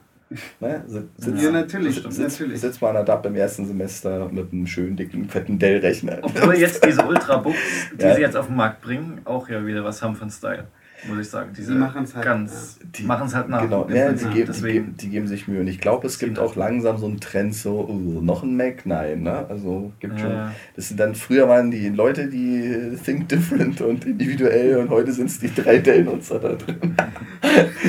genau. Also, also ich, ich zum Beispiel, bei mir ist es so, ich sehe einfach nicht ein, warum ich für, warum ich einfach da mehr Geld bezahlen soll. Also bei mir kommt es halt, ich, mir kommt es jetzt nicht so unbedingt so auf krass auf den voll den Geisten irgendwie Laptop, der muss so, boah, so ganz muss ja für mich nicht sein. Also natürlich setze ich mich da jetzt nicht mit so einem- mit irgendwie, keine Ahnung, mit so einem ThinkPad von, Nee, von so- irgendwie so einem nee, so- Lenovo-Ding, was so, nee, so, ja, Lenovo nee, so, so einen dicken, so einen guten alten Acer Ja. mit unten drunter noch so einer Doppel-Extension, wo so fette Lüfter und Ja. ein Akkupack noch Genau. dran Zum sind. Kühlen so. Genau. Ja, ja, ja. Also, also, ähm, Oder der, da bin Ska ich vielleicht, da der SCSI-Anschluss noch unten dran. der fette Druckerport. Genau. Ja, also, also da, da, da denke ich, ich persönlich denke mir dann einfach, okay, warum gebe ich da jetzt, warum sollte ich da jetzt irgendwie 500 oder 800 Euro mehr ausgeben, Mhm. wo ich mir einen Windows-Rechner holen kann, der halt irgendwie genau mehr oder weniger so die gleiche Hardware, also Ja. ne, so vergleichbare Hardware, alles irgendwie gleich schnell und irgendwie gleich viel Aber Arbeit und so. Und Ich meine, jetzt jenseits von Photoshop gibt natürlich so ein paar Aspekte, ne? Hallo Viren, hallo doof, ne? Und das ist schon noch ein Tick in so einem Ja. integrierten System wie bei der Mac-Welt schon. Ja, klar, ganz, ganz klar. Aber Aber Also- ihr merkt jetzt keine Geschwindigkeit. Du sagst jetzt nicht, das eine geht ja leichter. Äh, in, Nee, gar nicht. okay. Also mir Vielleicht- ist aufgefallen auf dem Mac generell, wenn es nicht mehr der neueste ist, dann finde ich, sind Windows-Rechner schneller in der Bearbeitung. Hängt von der Hardware ab. Ne? Ja. Klar, wenn du die gleiche Leistung haben zahlst du schon noch ein bisschen mehr. Ne? Ist schon klar. Das ist also, aber an, am Son ansonsten so vom Workflow her ähm, nicht unbedingt viel schneller, aber Mhm. anders. Also man muss beide Systeme lernen und verstehen. Und Das, das ist genau das Argument, weil du weißt ja, so als armer Kommunikationsdesigner verschlägt sich ja in Agenturen weltweit, da muss man halt gucken. Ne? Es gibt ja mittlerweile, es gab ja mal früher so, die Designwelt war komplett Apple. Es gibt kenne ganz viele Agenturen, die, sagen dann, gerade wenn man so in der Entwicklung oder so drin ist, ne, die sitzen dann eher wieder vom PCs, also vor Windows-Rechnern an sich, ne? Ohne, weil Mac wollen sie dann halt nicht. Oder umgedreht, ne? Du hast eine Agentur voll mit iMacs, Ja. guckst du rauf, was ist drauf? Windows XP, na wunderbar, ne? Also das habe ich auch schon gesehen, wo du denkst, hm, Style-Faktor, ja, Betriebssystem, nein, ne? Und ein großer Virenscanner auf dem Server. Ja. Okay. Ähm, ich finde, wir haben Photoshop jetzt erstmal so von seiner echt schon ganz gut beleuchtet. Ähm, äh, Lukas, du hast äh, die Tage von einem äh, Plugin gesprochen, DevRocket. Und das ist, spricht genau so mein Hauptproblem gerade an. Es gibt ja nun mittlerweile Laptops, die, äh, Laptops mit einem retinierten Display.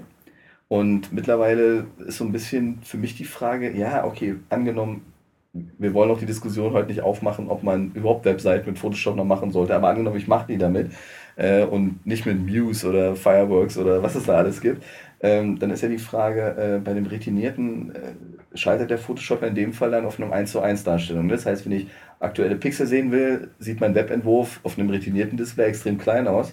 Obwohl es, wenn ich es dann in den Browser schmeiße, der dann wiederum 2x darstellt, äh, wieder Normalgröße, ne? weil die machen ja so einen Mix. Äh, ich hoffe, dass das, was du da gleich erzählst, ein Stück weit in die Richtung geht. Also erstmal grundsätzlich, wie heißt es? Das ganze Ding heißt Death Rocket und ist relativ günstig. Ich glaube, es kostet 5 oder 10 Dollar nur. Ist einfach so ein Plugin, was so in Photoshop, ne, das kannst du da irgendwie so reinschmeißen, als irgendwie, keine Ahnung, ich weiß gerade nicht auswendig, wie die Endung heißt, aber es hat so eine Datei, die doppelklickst du einfach und dann öffnet sich so der Erweiterungsmanager irgendwie von dieser Creative Suite. Und dann kannst du es halt einfach installieren. Und dann hast du einen weiteren Knopf im, im also eine weitere Palette eigentlich sozusagen im, im Photoshop. Mhm. Und wenn du die aufmachst, dann ähm, hast du die Möglichkeit, so verschiedene Aktionen durchzuführen. Also du kannst zum Beispiel einfach ähm, mit einem Klick eine neue Datei machen, die halt genau die richtigen Ausmaße für ein Retina iPad hat zum Beispiel. Wo man sich jetzt so denkt, ja, wow, okay, 2560 Pixel mal, was auch immer die anderen sind, kann ich mir auch merken und selber Steuerung N machen. Was er allerdings dann macht, was jetzt auch nicht absolutes Hexenwerk ist, aber da ist halt dann schon irgendwie so eine, so eine Statusbar unten drin mit der Zeit. Ähm, also mit so, so Fake Ach so, quasi. Batterie. Genau. Dings. Ach so, okay. Genau, und irgendwie Fake ähm, Telekom und was weiß ich nicht was, was dann da drin steht so. Und ähm, ja, dann kannst du halt irgendwie, dann fängst du halt irgendwie an, so dein Zeug zu machen. Ne? Irgendwie so, so, also, weil das Ding ist eigentlich für Apps gedacht, also fürs Design von Apps. Mhm. So, es ist halt jetzt nicht, nicht, nicht direkt für, ähm, für einen Webentwurf gedacht, so, weil es halt, es hat halt auch nur ähm, irgendwie die iPad-Ausmaße und die iPhone-Ausmaße. In der Version, in der ich es habe, hat es halt, da war das iPhone 5 auch noch nicht draußen, da hat es halt auch nur die normalen irgendwie diese äh, Verdopplung gemacht, ne? Genau, also mhm. hat, es macht eigentlich, also ähm, dann gibt es halt noch weitere Knöpfe, die du dann so drücken kannst. Also ähm, zum Beispiel kannst du dann sagen, okay, zeig mir doch mal das, was ich jetzt habe, bitte als Retina-Version an oder als Non-Retina-Version. Was er allerdings macht, ist, wenn du auf, also sagen wir mal, du der stellst eine Datei neu als Retina. Dann arbeitest du irgendwie Zeug, machst, klickst einmal auf Non-Retina-View, dann rechnet der dir alles runter, macht es kleiner quasi, einfach Hälfte. Und wenn du dann wieder drauf drückst auf Retina-Display, macht er einfach alles knallhart mal zwei. Was halt bedeutet, dass wenn du Pixelzeug drin hast, dass es halt unscharf wird. Mhm. So, also das heißt, was ich dann gemacht habe, ähm, wo ich da Apps gemacht habe, ist äh, einfach, ich habe halt immer in diesem quasi im Maximum gearbeitet, also immer im, im Retina-View. Und ähm, was ich super geil fand an dem Teil, äh, was eigentlich jetzt auch nicht so ein Hexenwerk ist, aber was den Arbeitsalltag da schon sehr, sehr krass vereinfacht hat, war, dass man einfach e-, eine Ebene oder mehrere Ebenen anwählen kann, konnte. Ähm, und dann gab es so einen Knopf, irgendwie Retina Easy Save heißt der.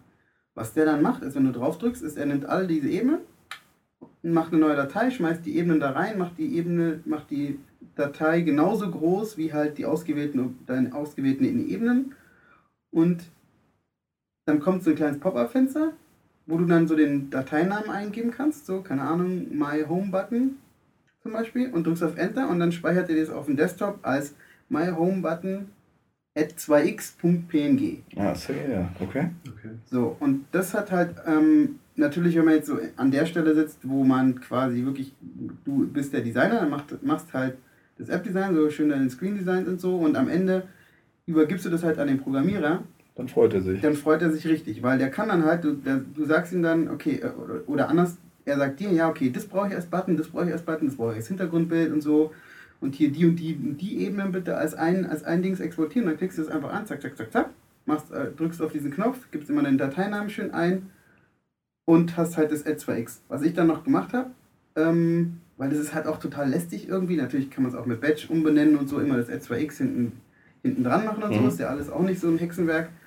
Ähm, was ich dann noch gemacht habe, ich habe mir dann noch eine Aktion gemacht, zusätzlich, die, wo ich dann alle Bilder reingeschmissen habe, diese Ad2X-Dinger, und die dann wiederum auf 50% verkleinert habe und dann wieder als nicht R2X gespeichert habe. Sodass ich halt ganz am Anfang, wenn ich halt habe das App-Design gemacht, dann habe ich die einzelnen Sachen exportiert als R2X, dann die wieder reinge reingeknallt in diese Photoshop-Aktion. Der hat sie mir als normale rausgeschmissen und dann habe ich am Ende dem Programmierer, konnte ich dann einfach irgendwie so 70 Dateien geben, diese Viermal. ganzen Bilder und mhm. der musste einfach nur die Sachen einsetzen und fertig war es sozusagen. Also das war schon quasi sehr, sehr, sehr, sehr einfach dadurch. Weil sonst musst du halt irgendwie immer irgendwie entweder mit irgendwelchen Slices arbeiten und das dann irgendwie exportieren und dann hast du aber irgendwie kein R2X da dran und dann musst du irgendwie erstmal alle R2X hinzufügen und dann wieder weg und so. Also, ist ein geiles Tool, wenn es direkt integriert ist, so wie es klingt. Wir verlinken das natürlich auch nachher immer vernünftig. Mhm. Äh, aber genau dieses Umbenennen und dieses Halbieren und so mache ich zum Beispiel komplett mit dem Automator. Ja. Da kannst du sagen, such mir alle die Dateien, alle die JPEG heißen und schreib da hinten R2X rein, ach übrigens halbier die mal alle. Oder verdoppelt sie, also je nachdem. Ja, also ist ja da, da ist es, ähm, ist, also ich weiß jetzt nicht genau, wie es beim Automator mhm. ist, aber es gibt irgendwie, es gab irgendwie mal so ein Tool, oh, Unretinami oder irgendwie sowas hieß das.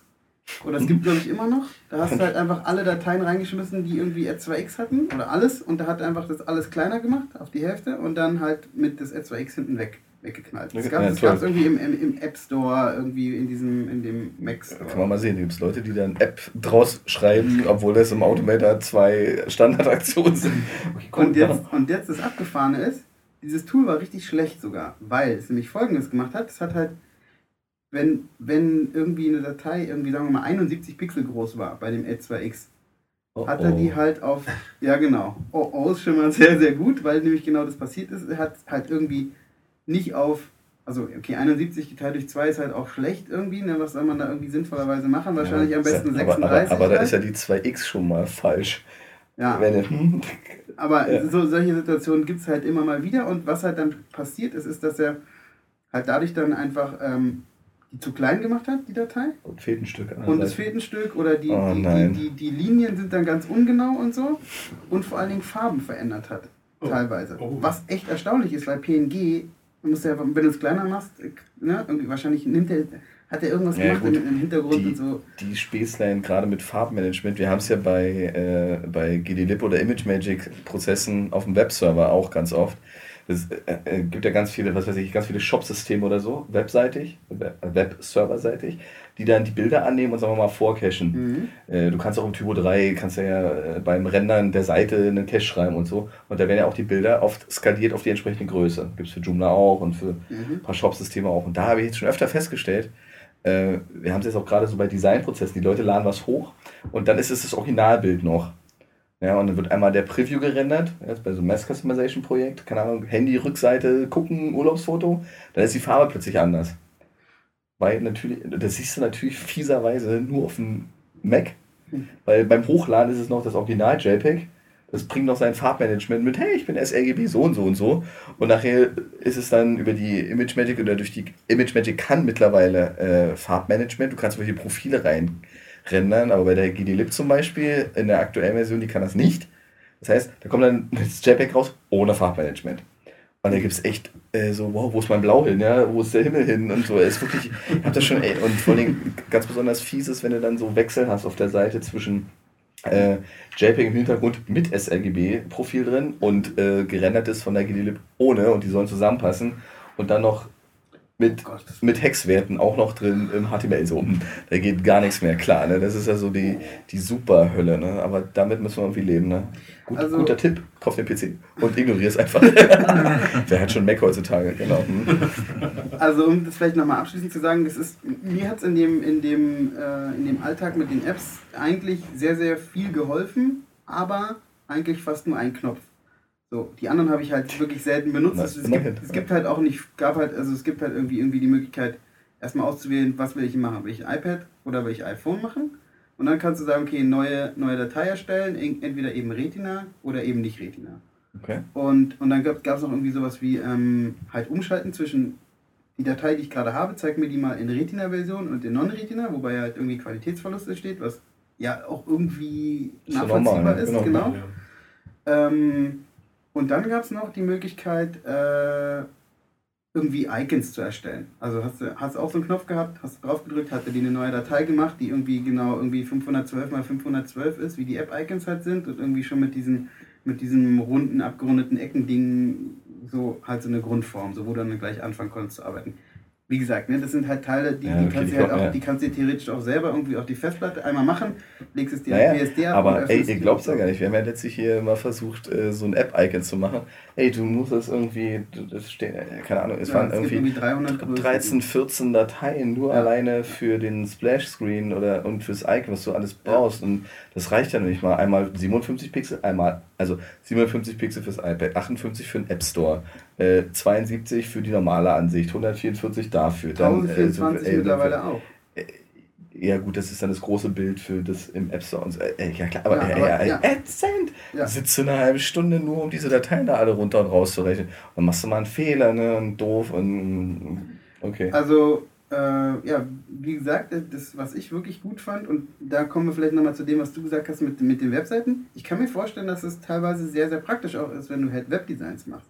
Mit ja. diesem R2X-Zeug. Weil dann kannst du halt irgendwie alleine, alleine diese Tipparbeit jedes Mal irgendwie R2X zu schreiben oder das halt nachträglich zu machen, ja, okay. muss, muss ich halt drum kümmern irgendwie. Also das, das war halt, das war sehr praktisch, weil ich mich einfach nicht drum kümmern musste. So, ich, ne? ich meinte eher einen ganz anderen Aspekt, dass im Moment ist ja so, wenn du das im Photoshop entwirfst, ne? also du machst eine Website, da war das ja die letzten 15 Jahre so klasse, hey, das, was ich da bei Photoshop bei 100% sehe, ja, meine theoretischen 72 dpi, die gleich 72 dB des Betriebssystems sind. Äh, da kann ich mir sogar einen Browser reinpacken äh, und, und, und habe genau das richtige Größenverhältnis und kann dann entscheiden, oh verdammt, mein Logo ist ja viel zu groß für die Website oder äh, so, kann, kann, man die Schrift noch lesen? Nee, kann man nicht. Ne? Sorry, ist nämlich nur drei Punkt Areal, das geht nicht so. Ja? Aber jetzt mit diesen retinierten Displays ist einfach so, diese äh, entsteht ein Stück weit ein anderer Workflow, weil äh, obwohl du ja einen retinierten Bildschirm hast, ist dein Browser, wenn er dann irgendwie spiegelonline.de aufmacht, ja auch nicht in 2x, also der, also der ist dann in 2x und zeigt dir, ist, die Website hat ja quasi oben im, Hedge im besten Fall drin stehen, zoom mich mal bitte so groß und lass mich dann so, ja, also das ist ja, mhm. und äh, da macht jetzt so langsam das Entwerfen, äh, bin jetzt schon dabei bei denjenigen, die retinierte Bildschirme haben, die entwerfen dann bitte schön schon doppelt so groß, ne, weil sie halt mehr Informationen, da kann dann halt das Icon aus doppelt so viel Pixeln bestehen das ist dann auch schön scharf und die müssen sich dann aber alles auf 200% zoomen, einfach um die Seite zu sehen. Ja, aber es ist so, hui, ne? da ist schon eine Menge. Eine Menge muss man jedes Mal irgendwie mitdenken, eigentlich dann, ja. Ja, klar, aber da, dadurch lernst du ja auch mal ganz gut, wie das so funktioniert mit dem Web und so. Ne? Ja. Ne? Ähm, Lukas, was ist, äh, was ist WebZap? WebZap, äh, ja, auch ein äh, Plugin von derselben Firma. Ah, okay. Oder von demselben, von demselben Haus. Ich weiß gerade gar nicht, wie es hieß. Ich weiß es auch nicht mehr. Ja, auf jeden Fall äh, WebSap auch ein Plugin für Photoshop, was ähm, eigentlich gedacht ist für so Webdesign, schnell mal Wireframe Mockups zu machen so. Mhm. Und zwar ist es eher so, du hast eine Palette von Objekten und von ähm, Standardansichten. Das heißt, es gibt eine Ansicht, die hat eine Spalte oben, wo ein fettes Teaserbild drin ist, dann ist die unten drunter geteilt in drei, für drei Textblöcke, wie auch immer, dann vier für irgendwelche Bilderansichten, Galerien oder irgendwas. Und man kann sich entweder so ein Standard-Layout auswählen, das reinladen. Wenn man das anklickt, halt, macht es halt eine neue Datei auf dem Hintergrund und lädt halt die ganzen Objekte rein. Oder man sagt, man hat ein, selber schon was vorbereitete Datei und lädt sich einzelne Objekte rein, wie ein Teaser mit daneben einem Text oder äh, halt drei Textblöcke oder was man halt gerade möchte, kann man sich dann halt per Knopfdruck reinladen und äh, das war es an sich eigentlich auch schon, wo ich dann eigentlich auch ein bisschen enttäuscht war von dem Plugin, weil ich dachte, es kann irgendwie noch ein bisschen mehr und mich irgendwie ein bisschen mehr unterstützen in ja, dem Prozess. Man biegt sich da nicht bei einem waschechten Designer so die, die Zähne nach außen, ja, ja, wenn so Vorlayout. Eben, das, das, ist auch alles schon gestylt und alles. Also man, wenn man an den Farben irgendwas ändern will, ist das extrem umständlich. Das ist das alles in äh, Ebenen gelagert. Du musst dann in die Ebenen reingehen, die Ebenenstile bearbeiten und bla bla bla bla bla. Das ist halt im Endeffekt viel mehr Aufwand für so ein Ding, weil eigentlich hast du ja deine Idee im Kopf, was du umsetzen willst und nicht irgendwie dann noch tausend Stunden dran oder, verbringen, die oder, Sachen oder nicht. okay. Halt Aber es hat dir zumindest erstmal so ein grob Layout erstellt. Ja, so ein grobes. Das ist, wäre dann, also deswegen Wireframing wäre es vielleicht für so, für so eine erste, irgendwie, okay, hier machen wir irgendwie ein Bild und da machen wir irgendwie vielleicht eher einen Text oder so, aber. Das wäre cool, wenn es nicht schon die Styles mit drin hätte, weil es sieht irgendwie alles aus, als wären es schon irgendwelche Apple-Seiten vom Style her ja. und das ist halt, das nimmt das halt ja, wieder naja, aber, aber das ist jetzt, das dauert jetzt noch ein Jahr, dann hat sich das ganze Webdesign, überhaupt die ganze Web äh, auf Facebook und Standard-UI-Kits von iOS und mhm. irgendwie reduziert ja. und dann ist auch schön. Da braucht man uns alle gar nicht mehr. Das ist ja auch ganz Genau, gut. genau. Dann können wir was anderes den, machen. Äh, endlich mal was anderes nennen, genau. aber, aber mal im, im Zug dazu nochmal, also ja. äh, gerade was, was ähm, Rastersysteme und so eine Geschichten angeht. Mhm. Ähm, also wenn ich, wenn ich äh, Mockup baue, dann äh, benutze ich ganz gerne eigentlich für Photoshop gibt es da auch Actions zu. Mhm. Äh, und zwar Ach, wie nennt sich das ganze Ding nochmal? 960.gs. Ah ja, das ist ein 960er Grid-System, was man als Action sich im Grunde genommen einmal reinlädt. Man drückt einmal auf den Play-Button und bekommt erstmal ein Blank Template. Das Ding ist weiß, aber ich habe schon mal eine Einteilung mit meinen Hilfslinien. Oh, kenne ich, das ist die Dinger hassig wie die Peste. also ja, äh, alleine, ich, ihr müsst verstehen, wir kriegen relativ viel äh, Vorlagen auch von anderen Agenturen, hier baut uns das mal. Und dann gibt's dann, hast du genauso Leute, die vorgestern ihren Abschluss an irgendeiner Uni gemacht haben und heute dann ihre erste Website machen, wo du alle drei Pixel eine blaue Hilfslinie hast die dann, ne, so, die Navigation bitte 137 Pixel breit, die Schrift da drin 11,3 Pixel groß. Hä, wie Pixel ist das? Ja, aber ich weiß schon, was du meinst, aber zieh mal weiter. Aber gut, so. Ist, ist halt eine Orientierungshilfe einfach. Also man muss natürlich Für was? und sagt jetzt, hey, pass mal auf, ich, ich muss jetzt unbedingt ja, so zwei von diesen Spalten füllen oder irgendwie so. Absolut nicht. Aber ich finde es halt nicht schlecht als Orientierungshilfe, weil der Vorteil daran ist, wenn man dann zum Beispiel für Joomla hm? ein Template baut, der Witz daran ist, ähm, man kann über die Seite 960GS kann man eben auch gleich sagen, pass mal auf, das Layout, was ich jetzt hier habe, selbst wenn man es nicht mit diesem Grid-System gemacht hat, kann man sich aber denken, pass mal auf, das sind so in etwa vier Spalten, die ich habe. Ja? Und sag mir jetzt einfach, okay, das Ding hat eine Breite, wenn ich es ausmesse, von knapp 970, 980 Pixeln, dann kann ich auf der Seite auch wirklich hingehen und kann sagen, hey, pass mal auf, mein Layout hat 980 in der Breite. Jetzt generieren wir mal bitte Container über eine CSS schon mal dafür. Aha. Ja, erspart, ja, aber, erspart aber nein, aber gerade da, aber das ist man einen Taschenrechner und ein ausgeschlafenes Gehirn und ja, baut sich das, das, Setup selber. Ist richtig, aber wenn es mal echt schnell gehen muss, für einfach nur hingeklatscht, ähm, okay, liebe Studenten der Hochschulen, ihr habt das jetzt nicht gehört, mhm. ähm, hier wird nichts hingeklatscht, hier wird alles vom Scratch entschieden. Genau. Ähm, du hast letztlich, äh, bevor ich es vergesse, mal dieses, äh, diese Webseite, was war das, erwähnt, wo man schon so ein paar richtig schöne Vorlagen bekommen kann, die man sich gleich anwenden kann. Wie ist das Ding nochmal? Vorlagen. Diese iPhone-Vorlagen schon mit Reflexion drauf und einem. Ach ja. Hm? Hm? Erzähl mal, wie ist denn das Ding? Das Ding heißt. Äh Achso, das wollten wir jetzt doch preisgeben. Gut. Natürlich, verdammt. Ja. ähm, das ist äh, PSD Covers. Also, wenn schon jemand zwei Stunden durchgehalten hat bis hier, genau. dann soll jetzt er mal noch. Jetzt kommt, jetzt kommt das, jetzt, Leckerbissen. damit es sich lohnt, genau. genau. Also, ist, äh, äh wer es nicht kennt, psdcovers.com ist im Grunde genommen ist das eine extrem hochwertige ähm, Photoshop-Action-Seite, die ein jegliche Art von Displays, iPads, iPhones, selbst in Dreiviertelansicht, iMacs, MacBooks, Chipstüten, Teetassen, Kaffeetassen, egal was, ähm, vorrendern kann. Das heißt, ich bekomme einfach ein 2D-Template, was ich mit meiner Textur belege, sage einmal einen Knopf, im zweiten Schritt, hey, render mir das bitte und dann habe ich dann eine hübsche Kaffeetasse zu stehen oder einen kompletten mhm. iPad mit perfekter Schattierung. Tolle daran ist, das Ding, äh, die Grafiken, die da daraus entstehen, kann man auch kommerziell benutzen. Ja, das heißt. So, Dennis, jetzt bist du dafür verantwortlich, dass 200.000 Chipstüten genau. und Teetassendesigner ihren Job verloren haben. Verdammt. Nein, das äh, ist wirklich ja, cool. äh, für Visualisierungszwecke eine sehr schöne Sache. Gibt es auch Kugelschreiber? Brauche ich nämlich gerade. Da müsste, müsste man direkt mal nachgucken. Auf jeden Fall die absolut günstige Alternative zu Cover Actions Pro Version 2.